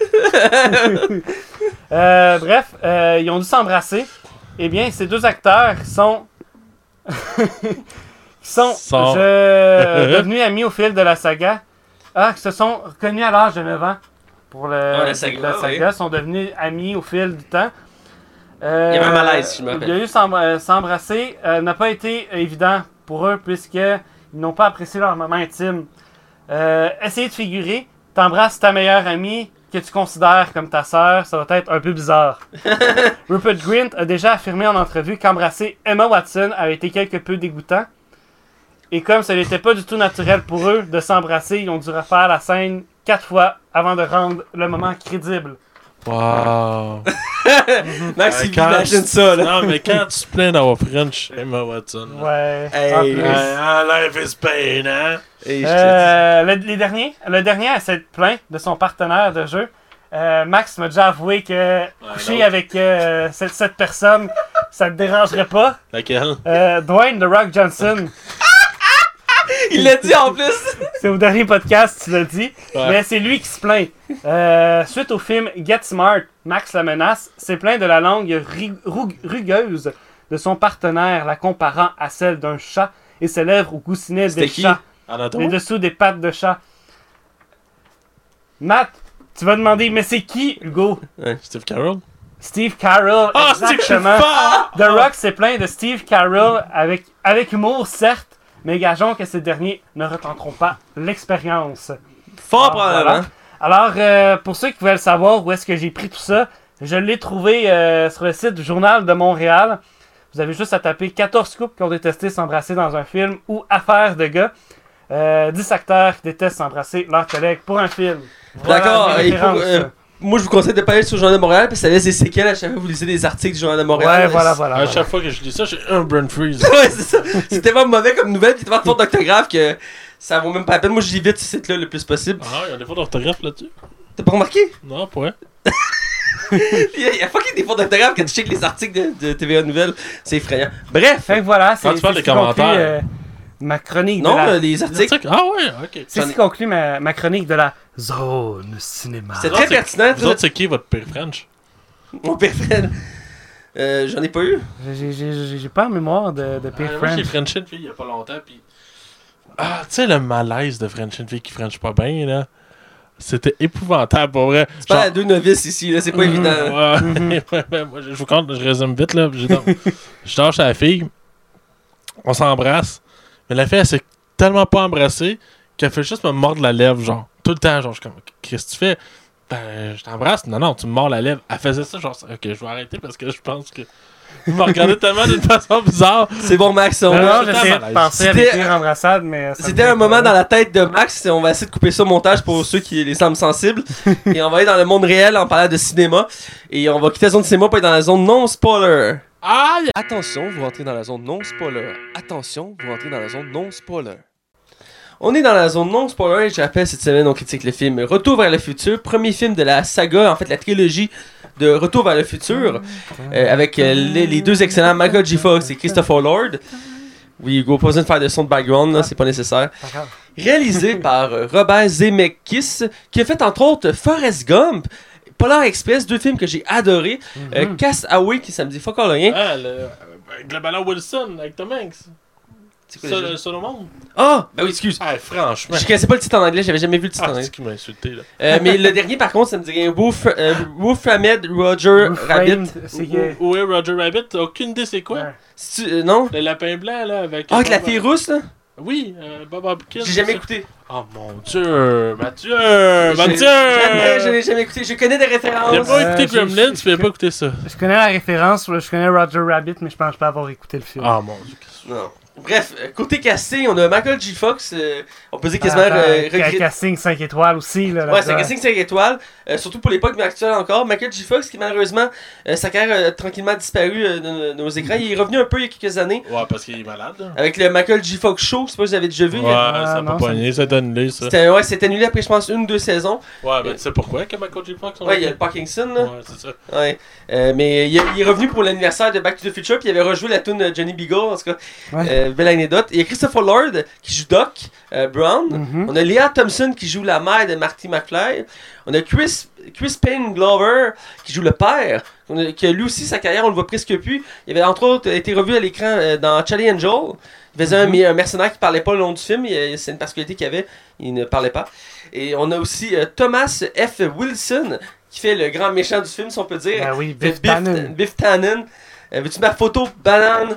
Euh, ça a été classique. Et on a Claudia Wells euh, qui fait la copine de euh, Marty McFly. Et pour aller dans les anecdotes, pour commencer, je vais faire une petite anecdote juste ici. C'est le seul film qui a joué la copine de euh, Marty McFly. Vous allez me dire, oui, mais on voit sa copine dans les autres films. Effectivement, mais l'actrice ne pouvait pas faire la suite car récemment elle était malade. Elle a décidé de mettre sa carrière en suspens pour s'occuper de sa mère malade. Et ont dû trouver une autre actrice pour la remplacer. Ils ont pris une actrice qui ressemblait, outre le fait qu'elle était blonde, ils l'ont teint et tout ça, mais quand on regarde la suite, surtout ce qui est intéressant, c'est que la fin du un et le début du deux, c'est la même scène. Mm-hmm. Et si on regarde bien les plans, on, on peut voir que c'est pas la même actrice, mais de la façon qu'elle est faite, on, c'est pour faire croire que c'est la même actrice. Ils l'ont bien maquillée et tout ça. Donc euh, ça paraît pas, je le savais pas moi dès le début, c'est ma mère euh, qui me l'a dit quand j'ai écouté, le, j'ai écouté la semaine passée des films. J'y parlais des films, elle me dit, euh, je sais pas si t'as remarqué, mais l'actrice dans le deux et trois, c'est pas la même. J'étais comme, ah ouais? Fait que j'étais allé voir sur Wikipédia et effectivement, Claudia Wells, elle jouait juste dans le premier. Par contre, ils ont fait des jeux récemment, Telltale ont fait les jeux qui est la suite de Back to the Future. Oui. Et dans les jeux, on voit la copine de Marty McFly et elle est doublée par Claudia Wells. C'est elle ah. qui revient faire la voix et non la, l'autre actrice qu'on prie pour faire la copine. Donc, okay, petite anecdote okay. comme ça à savoir. Euh, c'est produit par Universal Pictures, produit, euh, distribué par euh, Universal Pictures. Mm-hmm. Metacritic a donné une note euh, de quatre-vingt-six pour cent d'avis positifs. C'est excellent. Qui est excellent. C'est excellent. Et le public est dans la même veine avec un quatre-vingt-neuf pour cent, ce qui est excellent en soi. Rotten Tomatoes un peu plus généreux, quatre-vingt-seize pour cent, c'est quasiment l'excellence, euh, la parfaité. Et quatre-vingt-quatorze pour cent pour le public. Écoute, c'est des notes, j'ai rarement vu ça pour un film.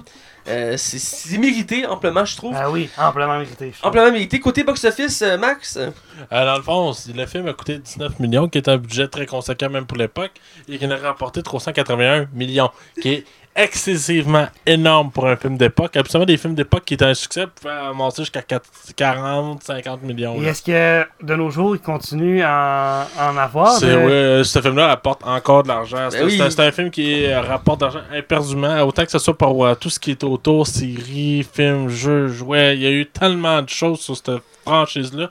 le film encore euh, diffusé dans certaines salles euh, pour, mettons, des, des, des Une, une soirée, mettons. Mm-hmm. Mais c'est plein. À chaque fois, à chaque oui. fois c'est plein. Euh, tu te trompes pas. Puis il y avait déjà eu des rumeurs que les films auraient ressorti en trois D. Je pense que ça ouais. donnait quelque chose, cette valeur. Ça... Oui, il avait parlé qu'il allait refaire en trois D, effectivement. Euh, ça fait longtemps aussi qu'il demande euh, s'il allait avoir une suite. Ouais. Et euh, Steven Spielberg avait dit non, je ferais pas de suite à ça. Non, non, c'est Zemeckis qui a dit qu'il faudrait ouais, pas de suite. Ouais, ça, c'est Zemeckis qui a dit non, je ferais pas une suite à ça. Euh, de son vivant. De son vivant. Euh, par contre, deux choses à savoir, il existe une suite en série animée qui a eu trois saisons, qui était en, entre ouais. autres euh, le narrateur c'est Christopher Lloyd, je savais pas, je l'ai découvert récemment, et c'est la suite des trois films. Puis on a aussi les jeux vidéo que je parlais tantôt de Telltale, qui est une autre suite aux trois films. C'était pas très bon. Ben, j'ai jamais fini, j'aimerais ça les finir. Depuis que j'ai vu les films, j'ai le goût de, de retourner à ce jeu-là et les finir. Mais j'avais aimé retrouver les personnages et voir une, l'histoire continuer. Mais effectivement, c'est pas au même calibre que les films en termes d'histoire. Mais euh, c'était surtout basé sur des paradoxes. Ils focusaient vraiment sur ce concept-là. Euh, mais donc, euh, mais la série m'intrigue beaucoup. Je pense que je vais regarder les épisodes pour le fun. Euh, côté anecdote, j'en ai une dernière pour vous, euh, pour ce film-là, parce qu'il y en a d'autres. Non, en fait, j'en ai deux. Deux courtes anecdotes, je vais me dépêcher parce que je veux vous parler aussi. La première, c'est qu'à la base, euh, leur premier choix, c'était Michael J. Fox. Oui. Mais à l'époque, il p- ne pouvait pas être dans le film parce qu'il tournait à la série Sacrée Famille, euh, qui est une série très populaire à l'époque. Il l'a fait connaître aussi. Il l'a fait connaître. Mm-hmm. Et euh, donc, on fait OK, mais on prend le deuxième choix qui était Eric Stoltz, euh, que j'ai peut-être déjà vu. Il, il ressemble à Michael J. Fox à l'époque. Les deux avaient la même gueule. Le, ils se ressemblaient beaucoup. Et il avait commencé à tourner des scènes avec euh, Eric Stoltz. Et le réalisateur n'aimait pas. Euh, il aimait pas l'acteur, il le trouvait, il trouvait trop rigide, il le trouvait pas assez comique et ils ont fini par euh, le, le mettre de côté et euh, d'attendre que Mathieu J. Fox euh, soit disponible. Ils ont retardé le, le tournage pour lui et il a finalement pu se, dé, euh, se détacher de la série pour se concentrer sur les films euh, sur le film et euh, il a pu faire le film. L'autre anecdote, c'est que la scène finale où il retourne dans le présent, à la base c'est censé se faire dans un lieu de, d'essai nucléaire. Euh, à l'époque, il voulait faire euh, le scénario original, c'est qu'il allait dans un centre de, d'essai nucléaire et que le, l'énergie d'une bombe nucléaire allait le permettre de retourner dans le présent. Mais ils ont changé la scène parce qu'à l'époque, il y avait une crise sur le nucléaire. Ils voulaient pas que le film soit mal associé à ça. Donc, ils ont revisé le concept et ils ont préféré utiliser l'éclair, comme on mm-hmm. voit dans le film, euh, pour la scène. Et petite dernière anecdote, à la base, ils n'étaient pas censés faire une suite. La scène qu'on voit à la fin du film, c'est juste comme une sorte de joke. Et le, c'est pour ça que ça a pris quatre ans entre le un et le deux avant qu'il y ait la suite. Euh, parce qu'au début, ils ne pensaient, ils pensaient pas que ça allait pogner autant. Donc, ils ont fait le film qu'ils ont laissé aller. Puis Zemeckis, il a eu vraiment de la misère à vendre ce projet-là. Là. C'était un des films les plus durs à vendre à un producteur. Oui. Puis, euh, ça a été excessivement difficile de faire les suites. Il n'y avait pas d'idée au début, je cherchais. Ils ont fait comme des dizaines et dizaines d'essais de scénarios avant de prendre le huit du deux. Puis, on, ça a été très difficile. Le trois, c'était un peu moins pire. Mais le, entre le, deux, puis le, le un et le deux, c'était très difficile de, faire, de travailler là-dessus. Puis, tout récemment, Zemeckis avouait aussi que ça n'y a pas plu de faire un film dans le futur. Il voulait pas faire un film dans le futur à la base. Ah, ça, je l'avais pas vu passer. Ouais, ça, ça fait peut-être un an que c'est sorti. Okay. Puis il a pas eu le choix à cause de la fin du un, genre. Puis c'est pas lui qui a décidé à la fin du un à l'époque. Ah, ok. Fait que, ouais. Bref, on va aller du côté du casting. Oui. On va commencer en parlant du personnage principal, Marty oui. McFly, qui est joué par Michael J. Fox. Euh, je vais laisser Hugo commencer. Ben oui, ben, euh, qui de mieux que euh, jouer Marty McFly que Mike, euh, Michael J. Fox. C'est comme, euh, c'est un des, des meilleurs, là, tout le long. Euh, j'ai, j'ai vu vite fait, j'ai revu vite fait le film euh, avant de, de m'en venir. Puis, euh, écoute, je, je regarde les, les photos qu'ils ont prises avec, pour euh, Eric Stoltz. Puis, euh, on s'entend que Michael J. Fox le fait me- a l'air de le faire meilleur que Eric Stoltz. Ben, selon les commentaires, parce qu'il y a Selon les de... commentaires aussi. Je crois que dans le making of, on peut voir des scènes de Eric Stoltz. J'avais vu ça à un moment donné passé. Mais à la base, euh, il était beaucoup moins comique, ce qui est l'avantage de euh, Michael J. Fox. Il y a un côté comique qui est très mm-hmm. bon. Euh, ben, je vais, avant de continuer, je vais laisser Max aussi partager son... Moi, ça, Michael J. Fox, ça a toujours été dans mes acteurs qui ont percé comme mon, mon enfance. Et euh, pour euh, divers films, pas juste pour euh, Back to the Future. Puis je trouve tellement de valeur que cet acteur-là on... soit tombé malade de même. Je suis sûr que ce serait un acteur encore aujourd'hui qui aurait une méchante belle carrière. Ouais, ouais, ouais, je suis ouais. certain, certain, certain. Il a une gueule de gars qui aurait taffé longtemps. Là, là. euh, puis bref, euh, Michael J. Fox, euh, tu vois que le personnage était comme quasiment... Pan... Tu le vois qu'il est écrit pour lui. Ça ouais, sent ouais, ouais, tout le long. Il y a, y a, il y a des castings qui se trompent pas. Là. Puis ça, c'est une des belles époques du cinéma où que justement les films comme ça, ça on, j'ai l'impression qu'il y avait une des plus grandes réflexions au niveau du casting. Ils prenaient vraiment le temps de choisir que non, toi, t'es fait pour ce rôle-là, puis toi, t'es fait pour ce rôle-là. Je, je pense qu'on peut pas faire mieux que ça en ce moment, comme film, genre. Non, effectivement, moi aussi, euh, j'ai fait, euh, on voit que le personnage était fait pour lui. La preuve, c'est qu'on a attendu pour qu'il puisse le faire. Mm-hmm. Et euh, ça, ça se ressent dans le film. On voit que le personnage, c'est comme si c'était lui. On oublie que c'est l'acteur qui est là, mais que, que c'est le personnage, et il est très bon. Euh, on voit qu'il... On voit qu'il interprète bien le voyage dans le temps. On voit comment il est désorienté, comment il embarque son humour. Euh, il est gaffeux, tout ça, mais on s'attache beaucoup au personnage. Et euh, il est vraiment, puis il est humain, dans le sens que, tu sais, il profite pas du système. Ça aurait tellement pu être un personnage que euh, il se profite du voyage dans le temps comme Biff Tannen dans les Sultes, il va profiter du voyage ouais. dans le temps à son avantage. Lui, il est juste là par erreur, puis il veut pas changer l'histoire. Il veut juste avoir sa vie normale, puis il est pris là-dedans parce qu'il doit aider son, son, on peut dire son meilleur ami qui est Doc Brown. Ouais. Euh, puis c'est aussi une, le, un, un bon film pour montrer une amitié inter générationnel parce qu'il y a une bonne sens d'âge entre les deux personnages mm-hmm. et pourtant sont sont très euh, chummy chummy sont très amis et on se montre comment en fait pour se connaître à la base c'est ça peut être une question de paradoxe aussi au final on peut penser qu'ils s'avaient déjà connus donc ils se connaissent c'est comme une espèce de cercle euh, éternel euh, parce qu'il y a quand même une bonne sens d'âge comment en fait pour se connaître mais ma, ma théorie c'est que c'est le paradoxe il y a beaucoup de paradoxes à avoir dans cet univers là mais Michael J. Fox c'est excellent dans le film euh, on va continuer avec Christopher Lloyd ben on, on va continuer tu sais Max venait de dire que les, les... les personnages avaient, créé, avaient été créés, on a fait comme ah, ça peut-être irait bien avec telle personne. On dirait que Doc Brown était fait pour Christopher Lloyd. Oui. Je verrais personne d'autre. Il était jeune dans Christ... ce temps-là. Oui, que Christopher Lloyd faire Doc Brown. Oui. Euh, je dirais par contre. J'adore son personnage, c'est juste qu'après ce film-là, sa carrière était stickée à ouais, ce personnage-là. Ouais.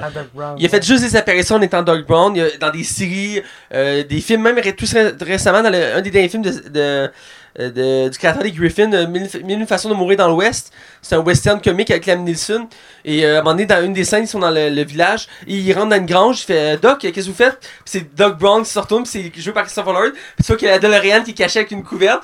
Il fait oh, je fais rien, je fais des, des tests météorologiques. Là.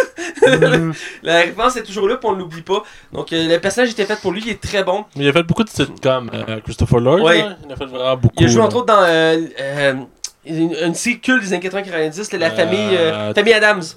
Hein? Il a joué dans la famille Adams. Ah ouais? Ouais, ah ouais? Dans la dernière série des familles Adams, la dernière qu'on fait, là, il jouait dedans. Il jouait dans Taxi aussi, une série de l'époque, là. Ça vous dit peut-être à rien. Quand j'étais jeune aussi à Vrac T V, il y avait une série qu'on suivait des jeunes dans une école d'art, puis le directeur de l'école c'était lui. Ah ouais? Ouais, mais c'est quoi? C'était sur le bord de l'eau, euh, de la mer, genre, pis c'était une belle école full riche, euh, privée, pis c'était plein de jeunes qui apprenaient à danser, à chanter, tout ça. Pis le directeur de l'école, c'était lui, pis il était habillé avec des vestons, cravates, pis il était branché, tout ça. Pis à chaque fois que je le voyais, je pensais à, à Christopher Lloyd, euh, pas Christopher Lloyd, à Doc Brown. Pis récemment aussi, j'ai fait un onglet très drôle, euh, Max va pouvoir comprendre, toi non, euh, avec la saga Batman Arkham, les jeux vidéo. La voix du Joker, c'est la même que Doc Brown. Ah ouais? Pis ce coup, je l'ai pas connu, pis quand je l'ai connu, j'ai trouvé ça tellement drôle. Parce que c'est la même, le même doubleur qui fait Doc Brown, qui fait le Joker. C'est, ça me fait tellement rire parce que quand tu regardes ça, tu, tu, tu peux plus reprendre autant le Joker au sérieux. Quand tu réalises que c'est Doc Brown aussi qui parle. Moi, je trouve ça drôle. Je sais pas si t'avais réalisé ça, Max, mais... Non, pas en tout. Moi, c'est des, des, des petits détails comme ça qui fait que j'adore. Euh, c'est des choses qui fait que la preuve que le film est cool, pis je l'oublierai jamais, là. Je pense qu'on va finir le tour avec le méchant. Euh, qui est euh, Thomas F. Wilson, euh, qui est un des personnages qu'on voit à travers tous les films et aussi ouais. à, à toutes les époques. C'est un, il fait partie de Christopher Lloyd et Michael J. Fox. C'est un très Donald Trump dans le deux, hein? Oui, oui, oui. Il fait très Donald Trump, oui. Et euh, dans le fond, c'est lui qui fait Biff Tannen, euh, Tannen qui est dans le fond, le, à, au début du film, c'est comme le, le boss de, du père à Marty McFly, mm-hmm. et que dans le passé, c'est le bully de l'école, c'est comme le gros bras... Euh, qui fait peur à tout le monde. Et euh, autant les époques, moi j'adore euh, ce personnage-là, je trouve qu'il est très bon. Puis autant à chaque époque, il est capable de reviser son personnage, puis il fait différents personnages, parce que dans le nouveau présent, il est comme plus réservé, il a peur, tout ça. Dans le passé, il est, il est balèze, tout ça. Dans le futur, euh, il est comme riche, il est un style de Donald Trump, il est baveux, puis il s'en fout de tout le monde, il fait à sa façon. Euh, j'adore voir son personnage, puis lui aussi, il a des phrases cultes. Puis même dans la version western, dans le troisième, il revise encore son personnage. Ben oui, ben oui. Il, il fait comme un, tu sais, il fait le typique méchant du western. Puis comme je vais te tuer à l'aube, fait comme après le déjeuner, puis il y a plein de gags. Oui. Mais il reste que j'ai adoré sa performance à euh, Thomas F. Wilson, puis lui aussi c'est un, per- c'est un acteur que sa carrière était très stickée à ce personnage-là, et qu'après ça il n'avait pas fait de grands rôles. J'ai vu dans quelques séries et films, mais il faisait tant des rôles secondaires, puis quand tu voyais tu te pensais tout de suite à, à Biff Tannen parce qu'il a toujours eu le même look, tu sais. Euh, mais reste que j'ai adoré. Max, qu'est-ce que tu as pensé de lui? Euh, c'était un... Comment je pourrais dire? C'était un, c'était un bonbonne. C'est, c'est, ah, c'est, ouais. c'est, c'est, c'est, un, c'est une brute de l'école. Puis je trouve que... Tu sais, il y a la carrure puis le visage d'une brute. Ouais. Encore une, une raison pour dire que le casting était, est parfait dans ce film-là. C'est, c'est, c'est, c'est, il représente vraiment la, la, la, la, la, la brute de service. Et je suis pas surpris vraiment que sa carrière elle, elle a été figée avec ça. Il y a une phase de ça. Je veux dire, il est bien, là. Je veux dire, c'est bien fait. Puis, écoute, c'est ça. Et toi, mais, Hugo? Ben, euh, écoute, euh, vous m'en... je, je t'ai enlevé le mot de la bouche. Exactement. Parfait, voilà. Fait qu'on va... C'est, c'est, c'est, il y a le look d'une brute, puis il joue une brute, euh, voilà. Je vais te laisser une chance de te rattraper avec euh, ton impression, appréciation générale du film. Hey, tu me demandes mon appréciation générale du film. Quand oui. je suis rendu que j'ai trop écouté le film, que je l'écoute maintenant en anglais, euh, c'est signe que j'ai vraiment apprécié le film, puis que... Tu l'écoutes au moins pas. Une fois par mois, ou... Euh, sérieusement, en un an, c'est la deuxième fois que je l'écoute. Un, euh, en un, un, un, un an. Ah, bah, c'est en un an, c'est la deuxième fois que je l'écoute. Il y a un temps, je, je l'écoutais à chaque année. Là, ça fait une couple de temps que je l'écoutais moins, mais effectivement, il y a un temps, c'est à chaque année. Je me tanne jamais de l'écouter. C'est comme, tout comme les Harry Potter, là, je connais les répliques quasiment par cœur. Ah, moi aussi. Euh, c'est drôle parce que. Euh, après, je te laisse faire ton impression, Max. Euh, à un moment donné, j'avais des cours de rattrapage en anglais à faire. Mm-hmm. Puis, un, un des, ils nous ont fait écouter un des films que j'ai écouté. C'était Back to the Future. Puis, j'étais pas capable de. Parce que j'ai cassé tellement les répliques par cœur que je prenais pas le temps de le traduire. Je savais ce qu'il disait. Fait que ça m'a pas aidé. Je trouve ça tellement drôle. Ça me fait la même chose avec Harry Potter. Bref, Max, c'est quoi ton appréciation du film? Ben... T'as pas aimé. C'est vraiment ordinaire comme film. Euh, écoute, euh, les effets spéciaux euh, ramassent. Ils ont pas mis de Rock. Euh... de Rock a tout changé. De Rock en, en, en doc, là. Non, en, en Biff Tannen. Ah, je le mettrai en doc, je le mettrai en doc. en doc. Là, Marty, on va péter les gueules. Chez le bœuf en Marty McFly, là. Je mets un sac à papier pour prouver que je suis pas content. Bon. Euh... Non, tu mets de Rock pour euh, Strickland. Strickland. Le directeur oh, de l'école. Le directeur de l'école. Oh, non, je vais le mettre en doc. Euh, en doc Donc, euh, bon, mon appréciation du film, écoute, c'est comme dire... Comment, comment je pourrais dire ça? C'est comme dire, ah, le, Sauver le Soldat Ryan, c'était, c'était, c'était plate. C'est impossible. C'est genre un film qui est tellement, tellement bon, qui, qui vieillit pas, qui passe à travers le temps, que ce soit ma plus jeune soeur qui l'a écouté, qui a comme une... carrément une décennie de différence avec moi, que ça soit moi qui l'ai écouté au moins, peut-être pas autant que toi Hugo, là, je dois l'admettre, là, mais je l'ai écouté au moins facilement une vingtaine de fois dans toute ma vie. Euh, c'est un film que j'ai grandi avec aussi. Mm-hmm. Euh, moi avec le trois, le trois, pour vrai, même quand j'étais jeune, je, je m'endormais dessus. Mais pour vrai, le, le premier euh, le premier Back to the Future pour moi est un film culte qui a laissé sa marque dans le cinéma, puis qui encore aujourd'hui fait encore ses émois. Et on en parle encore trente ans plus tard. Fait que c'est un signe de qualité, ce film-là. Et ça, là, je trouve que c'est une des signes qu'on on pouvait avoir de l'originalité au cinéma, puis c'est plate parce que ça s'éteint au fur et à mesure. Tu sais, puis c'est, c'est un des films que tu peux donner des références. Ah, on va rouler à quatre-vingt-huit miles à l'heure. Au juste la musique, là. Le... Ouais. On le sait, on le connaît tout de suite. Is the curious thing. Ta, ta, ta, ta, ta. Ou à la fin, quand il joue le lecteur, là, c'est quoi la tune? Johnny Be Good. Ah, ouais. Juste Johnny Be Good. Johnny Be Good. Ouais, un bon rock bien rétro. Fait que Mathieu, toi, ton appréciation tu écoute, ça, ça fait partie des chefs-d'œuvre du cinéma. Écoute, j'adore la saga Back to the Future. Surtout le premier, c'est le meilleur euh, de la trilogie, à mon sens. Euh, celui qui a l'essence même du concept. Euh, puis le voyage dans le temps, c'est toujours un concept que j'ai adoré. Puis c'est ce film-là qui m'a fait découvrir ce concept-là, puis qui m'a fait aimer euh, ce film-là. Puis pour montrer à quel point ce film-là est emblématique, mon grand-père, il aime pas les films de science-fiction, mais c'est la seule saga de science-fiction qu'il écoute. Parce qu'il aime l'univers de Back to the Future, surtout pour le dernier, parce qu'il aime les Western, mais reste que dans l'ensemble, il adore la trilogie de Back to the Future, même si c'est la science-fiction. C'est les seules science-fiction qu'il a écoutées dans sa vie. Et euh, c'est, c'est, je trouve que c'est révélateur, comme la preuve que ces films-là sont tellement bons, tellement intemporels. Euh, il n'y a, a pas de défaut à ce film-là, j'en vois aucun. Le casting cinq étoiles, les scènes sont parfaites, les effets spéciaux, même pour l'époque, c'est très bien, c'est très bon. Euh, j'étais surpris des effets spéciaux qu'ils utilisaient, autant pour mm-hmm. la, la DeLorean que les scènes, les scènes d'action qu'il y a dans le film. Euh, tout, tout est bien fait. Euh, écoute, toutes les références historiques euh, dans le film, moi j'ai adoré ça. J'en découvre, j'en découvre encore. Puis toutes les... Euh... Tu sais, les, euh, le film t'envoie des, des signes tout le long. Genre, dès le départ, t'as comme le doc qui est accroché après l'horloge oui. dans un, un, un, un, un affaire à coucou. Mais ça dévoile déjà ce qui va arriver plus tard dans le film. Mais dans le film, le montre te le dira jamais, genre. C'est plein, il y a plein de détails de même aussi qui rend ce film-là exceptionnel, je trouve. Ah oui, c'est les détails dans ce film-là, c'est pour ça que quand tu écoutes plusieurs fois à un moment donné, même j'ai écouté, comme j'ai dit la semaine passée, et j'ai vu plein de petits détails que j'avais pas encore remarqués, et j'ai pris le temps de les observer. Entre autres, je me suis posé des questions sur certains paradoxes, euh, tu sais, donc j'ai parlé tantôt de l'amitié entre Doc et Marty, oui. mais aussi, euh, est-ce que Marty s'appelle Marty à cause que c'est lui-même qui a expliqué le nom à ses, à ses parents quand il était arrivé dans le passé, fait que c'est comme un paradoxe, c'est lui-même inspiré le nom, tu comprends, c'est comme... Je, c'est une question intéressante que je me suis posée parce qu'il l'appelle Marty, mais ils ont croisé un Marty quand il était jeune. Il a failli coucher avec sa mère. Aussi. Aussi. Ça aurait pu aussi faire le paradoxe dans Futurama où il devient son propre grand-père. Ça aurait pu être très drôle. Euh, mais dans l'ensemble, ce film-là, cinq étoiles, euh, euh, c'est vraiment un euh, très bon ah, film. T'as déjà donné ta note. Non, mais c'est une expression pour dire qu'il est parfait. Là. Euh, bon, ma note, je vais donner tantôt, mais effectivement, ça, ça va sûrement côté proche de ça. Euh, mais bon, on va aller du côté euh, spoiler pour vraiment plus en parler en détail. Attention, vous rentrez dans la zone spoiler. Attention, vous rentrez dans la zone spoiler.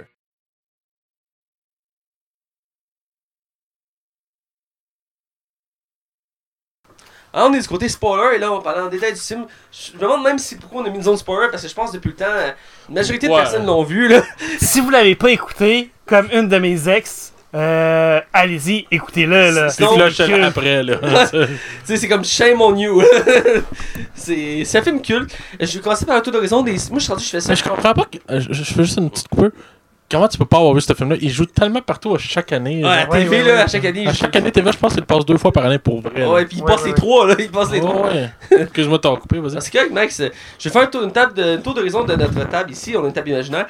Euh, votre scène préférée ou scène culte, si vous préférez. Je vais aller avec Max pour une fois. Ah, okay, je, c'est malsain, ok? Je m'excuse. C'est quand il raconte sa mère dans le lit, là, dans sa chambre.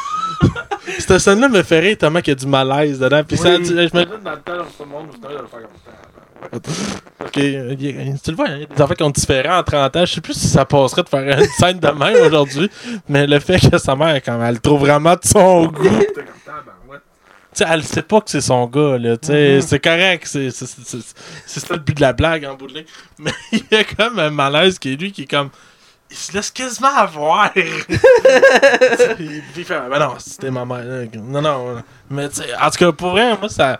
Je sais pas, je, je, j'aimais la, la, la malaise, même dans le char quand elle essaie de l'embrasser. Ouais. C'est comme...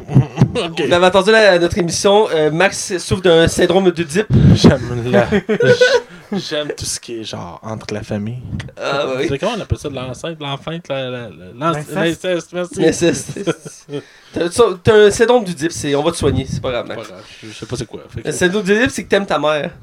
J'aime ma mère. Non mais Charles, d'un, d'un, tu veux... Mais, ah, j'aime ta mère aussi. D'accord. Ah, okay, vas-y, continue. Max, c'est la dernière fois que tu passes la émission, je vais te remercier par le gars parce que la semaine prochaine. Il va me les cogner. Hey, euh, je peux savoir le micro? Non, tu ne l'auras pas.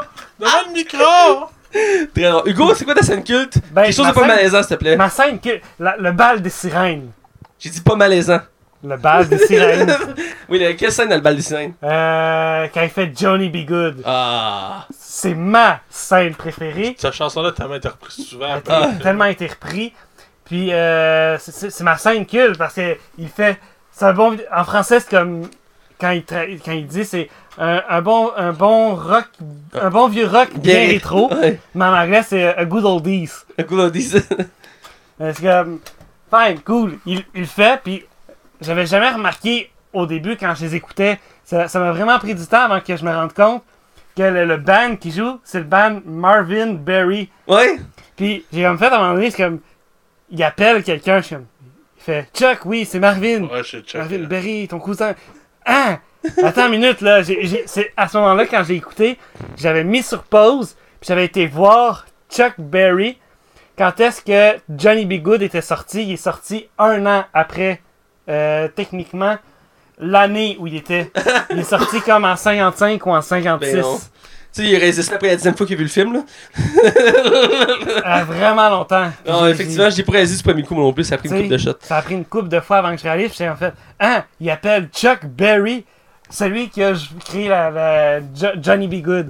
Ça, c'est, c'est vraiment ma scène préférée, là, puis la façon dont tu l'interprètes, puis tu te déplaces sur la scène. J'aurais donné celle-là comme ma scène préférée, mais vu que tu l'as nommé, je vais aller avec une autre. euh, j'en ai beaucoup, c'est ça qui est pas évident à choisir. La même chose, j'en ai. Mais j'ai que la scène d'intro dans le centre commercial. Ah, c'est là j'avais. Ah, qui dévoile la, la, oui. la DeLorean pour la première fois. Cette scène-là, je l'adore euh, parce que. Dès le début du film, si tu sais pas l'histoire du film, tu commences le film, tu sais pas où ils vont partir, en quelle direction ils vont aller. Tu veux, tu suis un jeune qui va à l'école, puis il joue de la guitare. Puis là, son doc l'appelle, il dit viens me rejoindre à une heure du matin, dans cette semaine de centre commercial. T'es comme, ok. Puis il arrive là-bas, puis la première fois que j'ai écouté le film, je me demandais ce qui se passait, je me demandais qu'est-ce qui allait arriver. Puis là, il roule le camion sur l'auto, puis là, t'es comme, ok. Puis là, il dit, j'ai créé une machine pour voyager dans le temps. T'es comme, ah, wow, attends une minute, là, tu peux voyager dans le temps. Il fait comme, ben, euh, t'as amené ta caméra, oui, filme. Ok. Il, il explique tout ça, puis il monte la théorie. Puis les premiers essais, il part, il, il envoie la DeLorean, puis elle revient. Écoute, juste cette scène-là, c'est bien fait avec les éclairs, puis le feu. Puis... Je trouve que c'est, même pour l'époque, là, ouais, oui. c'est très très bien réussi. Oh, ouais. ouais. Puis je me demande, j'ai pas regardé, mais je me demande comment on fait pour couper le tour. Parce que je faisais à charge, puis à un moment donné. C'est, ben, c'était, c'était, c'était des pellicules à l'époque. Ah, fait que... fait que tu rajoutais par-dessus les pellicules ou en arrière ah. et tu pouvais faire les montages avec ça. Fait que tu coupais, genre tu mettais une pellicule vide, ouais. là, tu recommences. C'était, c'était ça l'époque pour vrai, c'était ça marchait en pellicule.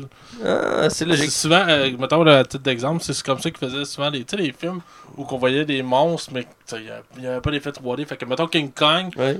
tu le voyais qu'il était comme bizarre la façon qu'il se déplaçait, ben c'est parce que c'est du stop motion, mais genre mis ses pellicules. Ah. Mm-hmm. Enfin, en tout cas, c'est pour ça que ça, ça, ça donnait des genres de drôles de films. Logique, mais cette scène-là est cool, puis ça part l'ensemble du film. Puis j'ai essayé de remarquer, quand j'ai écouté le film, je voulais voir s'il y avait un paradoxe là. Dans le sens, j'ai essayé de remarquer s'il y avait déjà son gilet pare-balles, Doc. Euh, parce moi, qu'à la aussi, fin... moi aussi, dans, dans, dans, dans le premier film, j'essayais de voir s'il y a des paradoxes ou des, des liens avec l'autre film. Si on voit le marty du, ouais. euh, du futur euh, quand, quand euh, George McFly donne le coup de poing à, à, à Tannen. Mais on voit aucunement des, des liens avec les autres films. C'est logique dans le sens qu'il n'y avait pas prévu faire une suite, ça voilà. explique le point, mais... Euh... Qu'est-ce que je disais déjà? Ah oui, je l'ai par balle, mm-hmm. j'ai remarqué, puis non, au début, il porte, un, je pense, une chemise blanche en dessous, puis quand on revient dans le, dans le présent à la fin du film, puis il va le voir, il porte son gilet par balle noir par-dessus, donc on le voit avant même qu'il ouvre sa veste, on voit une ligne noire ici, puis à la base, on voit une ligne blanche au début. Fait que non, il n'y a pas un paradoxe à ce, à ce moment-là, et même si j'ai, ma théorie sous le nom de, ma, de Marty, euh, je trouve intéressante du fait qu'il s'est lui-même donné son nom en allant dans le passé, je trouve ça quand même assez intéressant. Et pour revenir avec la scène de Max, euh, ce que j'ai trouvé dommage, c'est que en français, la façon dont il était doublé, c'est euh, quand, quand il l'appelle, il s'appelle Pierre Cardin en français. Okay. Mais quand tu l'écoutes, Pierre Cardin, c'est des, des marques de bobettes en Europe. Ouais. En anglais, il s'appelle Calvin Klein. Ah. Calvin Klein. Parce que c'est une paire de bobettes aux États-Unis. Ah. Fait que j'ai trouvé ça poche un peu dans la traduction de traduire le nom aussi. J'avais vu que j'ai écouté les trois en anglais et en français, puis il y a beaucoup de traductions comme ça qui sont mal faites. Mais à la base, c'est doublé en France. C'est pas doublé mm-hmm. québécois, fait que c'est des vieux films. Mais il n'y en a pas tellement dans le premier film, mais dans les autres films, il y en a plusieurs comme ça. On peut noter, entre autres, euh, dans le troisième, euh, Doc est dans le bar, puis il, il parle du futur. Puis il dit, ah, c'est juste une femme, tu vas en trouver une autre. Puis il dit, non, c'est une femme sur mille, une femme sur un million. Puis en français, il dit une femme sur un milliard. Yeah. Mais en anglais, il dit une femme sur un Google. Un Google. Le Google, c'est, le, c'est, dans le fond, c'est dix à la dix. Okay. C'est le plus long chiffre c'est, euh, qui existe actuellement. En fait, non, c'est dix Google qui est le plus gros chiffre. Mais un Google, c'est une des plus longues mesures qui existent. Et euh, c'est pour ça que le site s'appelle Google, entre autres, euh, parce qu'il a, il s'est inspiré de ce chiffre-là, parce qu'il y a infini de possibilités. Euh, mais bref, c'est une petite traduction comme ça. Ils auraient pu le laisser même en français dire un sur un Google. Mais je pense que dans la culture française, Google n'était pas encore implanté à cette époque-là. Donc, euh, ils ont préféré juste dire un sur un milliard, ça se disait mieux. Ouais. Mais bon, pour revenir au premier film... Oui. Euh, il y a tellement de scènes emblématiques dans ce film-là, c'est effrayant. Euh, on vient de parler de l'intro, on a parlé du, de, du bal, et euh, on a parlé aussi de ta scène malaisante. Euh, what the fuck? Mais il y a tellement de. Moi, je veux qu'on parle du méchant, Bill. Euh, Bill Biff Tannen. Biff Tannen. Euh, Avec il... la, la première poursuite dans le... quand il arrive dans le. Dans ah! Le... Je, veux, je veux parler de la, la poursuite euh, quand Marty, pour la première fois, cogne Biff Tannen. Et qui, qui s'en va du... Du bar? Du, du, pas du bar, du... C'est un bar laitier, non? Du, du café. Du café, c'est un café? C'est un café, café, parce ouais. que euh, dans le futur, c'est le café quatre-vingts, fait que c'est un café. Okay. Euh, donc, quand il part du café, il se met à courir euh, sur la place, puis euh, il rencontre un petit gars qui est sur une genre de trottinette skate, ouais. puis il fait comme, « Ah, petit gars, je vais prendre ton skate, je vais prendre ton... » Ouais, ta planche, il dit. Ta planche. Il enlève la planche, il donne. Là, là, l'autre petit gars qui est comme à côté, il fait comme il essaie de pas. Euh... Ouais. Pas qu'il se fasse voler, mais il part avec la planche, les deux petits gars sont comme. Wouah! C'est, c'est une scène culte, celle-là aussi, parce oui. qu'il se fait poursuivre partout sur le, le parvis de l'église. Puis, il, il se fait cogner. il suit un autre char, il s'accroche à un autre char, il se fait poursuivre par la gang à bif pour finalement se retrouver à... Il passe par-dessus l'auto, retrouve son skate, arrête, Biff et sa gang avec la voiture rentre dans un camion filé. La scène est très bien chorégraphiée. C'est, elle est très bien chorégraphiée, très bien montée. Avant le début de la poursuite, j'avais noté un autre paradoxe très intéressant. C'est le fumier! Euh, dans le présent, on voit que le maire de, de la ville, c'est un noir. Oui. Puis c'est la deuxième fois qu'il se présente. Dans le passé, c'est le noir qui, qui est serveur dans le café. Oui. Il dit un jour, je vais être plus grand, je vais faire des grandes choses, je, je vais faire autre chose que ça. Puis le, ah. le, le partenaire il fait, hey, mais c'est ah. vous le maire. Il fait, hey, ah. le maire, ce serait une bonne idée ça. Ah, mais vous allez être, mais oui, vous allez être maire. Fait comme, maire, ah, mais ça serait une très bonne idée. Je vais nettoyer cette ville. Mais en attendant de nettoyer cette ville, passe le balai. Mais j'ai, j'ai, je me suis demandé si c'était un paradoxe, parce que vu qu'il est déjà maire dans le, dans le présent... Mais ça aussi... C'est un paradoxe que je trouvais intéressant, parce qu'il est comme poussé à devenir maire, mais il était déjà maire, donc est-ce que c'est une boucle qui était déjà voulue? Je trouve ça intéressant comme concept de voyage dans le temps. Un autre paradoxe, c'est qu'il prend la place de son père, euh, techniquement, mais c'est son frère, sa sœur disparaissent, et lui disparaissent tranquillement, parce ouais. qu'ils s'embrasseront pas. Quand ils s'embrassent, hop, il réapparaît. Ouais. Mais euh, ça veut dire que s'il disparaît, il n'y a plus de voyage dans le temps. Fait que Marty n'est pas re- revenu dans le passé. Fait que... Mais il n'a pas encore totalement disparu, donc euh, oui, mais effectivement, ça a pu faire ça. Puis ce qui est ironique, c'est que c'est le plus jeune de la famille, fait que c'est pour ça qu'il est effacé en dernier. Mais si ça aurait été le plus vieux, euh, ça n'aurait pas marché. Mais écoute, ça fait partie de plein de, il y a plein de petits détails comme ça au film. Euh, je pense qu'on peut se diriger vers la fin du film, euh, mm-hmm. où qu'il fait, il part avec la DeLorean, puis euh, t'as la scène avec l'éclair qui est quand même assez longue, parce qu'il installe le film, il arrive plein, plein de péripéties, le fil débranche, il se rend pas. Euh, oui, d'ailleurs, elle est beaucoup trop longue, cette scène-là, d'ailleurs. C'est ouais, comme, quand même, hein. Euh, branche qui tombe. Euh, ça dé- déplugue le fil, Bob faut qu'il aille rebrancher le fil. Mais ça déplugue en bas, fait que là il retourne en haut. Ça déplugue en bas, il descend. C'est, comme, mais c'est beaucoup trop long, puis il roule à cent quarante kilomètres heure sur une petite rue qui est dégagée. Ouais. D'ailleurs, la rue est dégagée, il n'y a personne qui circule. Ouais, c'est ça, mais surtout au, euh, au bal. Euh... Au bal des sirènes, ouais, la série dansante des sirènes. Ouais. Mais cette scène-là est vraiment cool avec l'éclair, tout ça. Euh, euh, moi, je me, je me suis toujours dit qu'elle frappe avec l'éclair, puis l'électricité traverse, puis que Doc, comme ah! Puis il man- le, le char mange déjà, puis il disparaît. Puis je trouve que cette scène-là prend encore plus de valeur quand on voit la suite, ou qu'à la fin du deux, Marty revient à ce moment-là pour dire que, qu'il est encore pris là, pis t'as comme mais c'est impossible! Genre il, il tombe dans les pommes. Oui. je, trouve, je trouve que ça ajoute encore une touche à ce merveilleux film-là. Mm-hmm. Mais euh, je pense dans l'ensemble on a fait le tour des scènes ben, de ce qu'on, des scènes importantes, de ce qu'on a aimé du film. Il euh, y a beaucoup d'autres détails. Euh, D'ailleurs, euh, pour revenir à ta, la, la, la première la scène où il part pour la première fois dans le, le futur sur, euh, à la, au centre commercial. Euh, Il roule à un moment donné à cent vingt, cent quarante, cent vingt à peu près, il, appro- il top le cent quarante. Puis t'as les... les Libyens. Les Libyens en arrière qui le suivent avec un gars qui est dans l'ouverture du toit, toujours à cent quarante. Elle est comme, mais c'est pas trop vite pour un gars qui essaye de, de le tirer. Mais c'est pour ça qu'il rate ses coups, il est prêt à le viser. Il y a un roquette puis il rate, là, tu sais. C'est parce qu'à cent quarante de un, tu vois rien, là, je veux dire. Gars. C'est mais... ça. Parce que, mais c'est tourné sur le qui se met comme. Ah, je vais accélérer, on va voir à quatre-vingt-dix. Tu sais, déjà ouais. à quatre-vingts, il accélère. Ça fait comme, vraiment, vous, les, les gars sont comme, mais qu'est-ce qui se passe? Pourquoi ils roulent si vite? Je mettrai une petite D S Sinclair avant qu'on a notre note. Euh, c'est quand euh, Marty arrive dans le passé, puis il va voir Doc. Mm-hmm. Puis il essaie de le convaincre qu'il vient du futur, puis au début le Doc le croit pas. Puis j'ai bien aimé cette scène-là, comment elle était bien faite, parce oui. que c'est grâce à Doc qu'il s'est lui-même sauvé, parce que Doc il a conté l'anecdote. Oui. Puis il raconte l'anecdote, puis il y a juste Doc qui le sait. Fait que le Doc fait comme ok, fuck, il le sait. Fait qu'il fait vraiment du futur. Ça chamboule toute sa vie. Ça, puis aussi, que, au début du film, il y a une femme qui demande de donner de l'argent pour l'horloge, parce qu'elle marche plus pour la oui. faire réparer. Fait qu'elle donne un pamphlet, puis lui il fait comme pour le pamphlet, il range dans ses poches. Puis c'est ce pamphlet-là qui, qui sauve qui la sauve vie aussi, dans ouais. le passé. C'est un petit détail anodin qui a sauvé la vie. Je trouve ça bien. Euh... C'est, des fois, c'est des petites choses comme ça qu'on pense pas qui peuvent avoir un impact immense. Donc, il faut porter attention aux détails dans notre mm-hmm. Donc, on va aller avec la note. Et vu que Max il s'est ensuite un bout, il est même en train de faire une sieste. Ben, je vous laisse pas parler. C'est là, vous étiez demandant. On va le laisser aller. Là. C'est bon, Max. Alors, je vais te laisser aller. Quelle est ta note? Euh, ben, écoute, c'est un film culte qu'on a tous vu trente fois. C'est un tu film... veux pas te faire lancer des roches? Non, mais c'est un film qui vieillit pas. Il a pas vieilli. Écoute, il était temporel. Pour vrai. Puis il a juste un remaster d'une fois de temps en temps. Pour ils l'ont fait pour Blu-ray. Il avait, il avait refait les effets spéciaux pis tout. C'est ça. Juste, ben, tu le changes pas trop. Là. Ouais. Tu veux juste le mettre un petit peu plus clair. Pis sinon... écoute, je vais donner tout de suite ma note, quatre virgule cinq sur cinq. Euh, je me pas un cinq parce qu'il n'y a aucun film parfait, mais... Et c'est ta plus haute note, je pense? Euh, non, c'est... je pense à... Ben, oui, ben... C'est une de ses plus hautes notes. Ouais, c'est rare que tu donnes ça. Mais comment tu veux donner plus bas que ça? Ah, je suis d'accord. En tout cas, je vous laisse aller, fait que toi, Hugo. Euh, moi, vous n'allez pas m'aimer. Euh, je vais donner un quatre virgule sept sur cinq. Une seule règle. Une. Ça fait pas. Tu viens de l'enfreindre, t'es plus membre. On vient d'enlever ta, ta carte de chouchou. Hugo a donné quatre virgule cinq. Voilà, quatre virgule cinq pour Hugo. Donc, euh, dans je la même. Dire, vous allez pas m'aimer, quatre virgule sept. Ouais, c'est pour ça que maintenant que t'es, t'es plus évité, là. T'es enlevé de la, la, la liste, là. T'es sur la blacklist. Donc, moi aussi, je suis avec un quatre virgule cinq. Euh, c'est entièrement mérité, c'est un film culte, euh, intemporel. Il euh, y a beaucoup de films qui, avec le temps, les effets spéciaux vieillissent mal. Il y en a une quantité industrielle, exemple. On a parlé l'autre fois de la Matrice. On les a, je les avais revus à la télé, puis j'avais constaté à tel point que les effets spéciaux, il avait, il avait pris du, du vieux. Surtout le deux, là. Le deux, entre autres, mais le, le, le, le trois aussi. Ah. Euh, le trois, c'est assez terrible à la fin avec les effets spéciaux. Euh, mais il euh, y a des films comme ça qui vieillissent mal, parce que soit il y a trop d'effets spéciaux, soit c'est des effets spéciaux qui ne servent plus maintenant.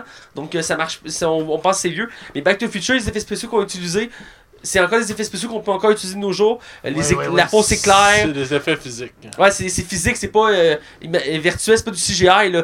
Tout est vrai là-dedans. C'est ça qui, encore, qui rend ce film-là encore plus beau. Et il n'y a pas de défaut qu'elle signe cinq étoiles. Euh, c'est vraiment dommage pour Michael J. Fox que sa carrière, euh, à cause de sa maladie, un peu dégringolée. Mm-hmm. Je l'avais vu dans le film Le Concierge, entre autres, j'ai pas parlé tantôt. Moi, il mais... y avait un film, c'était avec des, du monde mort qui ont des chiffres sur le crâne. Puis c'est, c'est, je pense que c'est le dernier film qu'il a fait avant de tomber malade. Là. Puis dans le fond, lui, il voyait. Euh, mettons Hugo, je, je, je voyais, il était capable de voir qu'il te restait, mettons, vingt-deux ans à vivre. Fait qu'avec euh... les chiffres sur le crâne, il était, puis il voyait fantômes, puis en tout cas... C'est, en français, c'est Chasseur de fantômes, je pense que ça s'appelle. Ah. Vous avez une chance d'écouter ça, là, c'est tellement bon. C'est un des derniers films de Michael J. Fox, ça. Je sais pas si c'était avant ou après, mais il avait fait le film Concierge, comme je disais.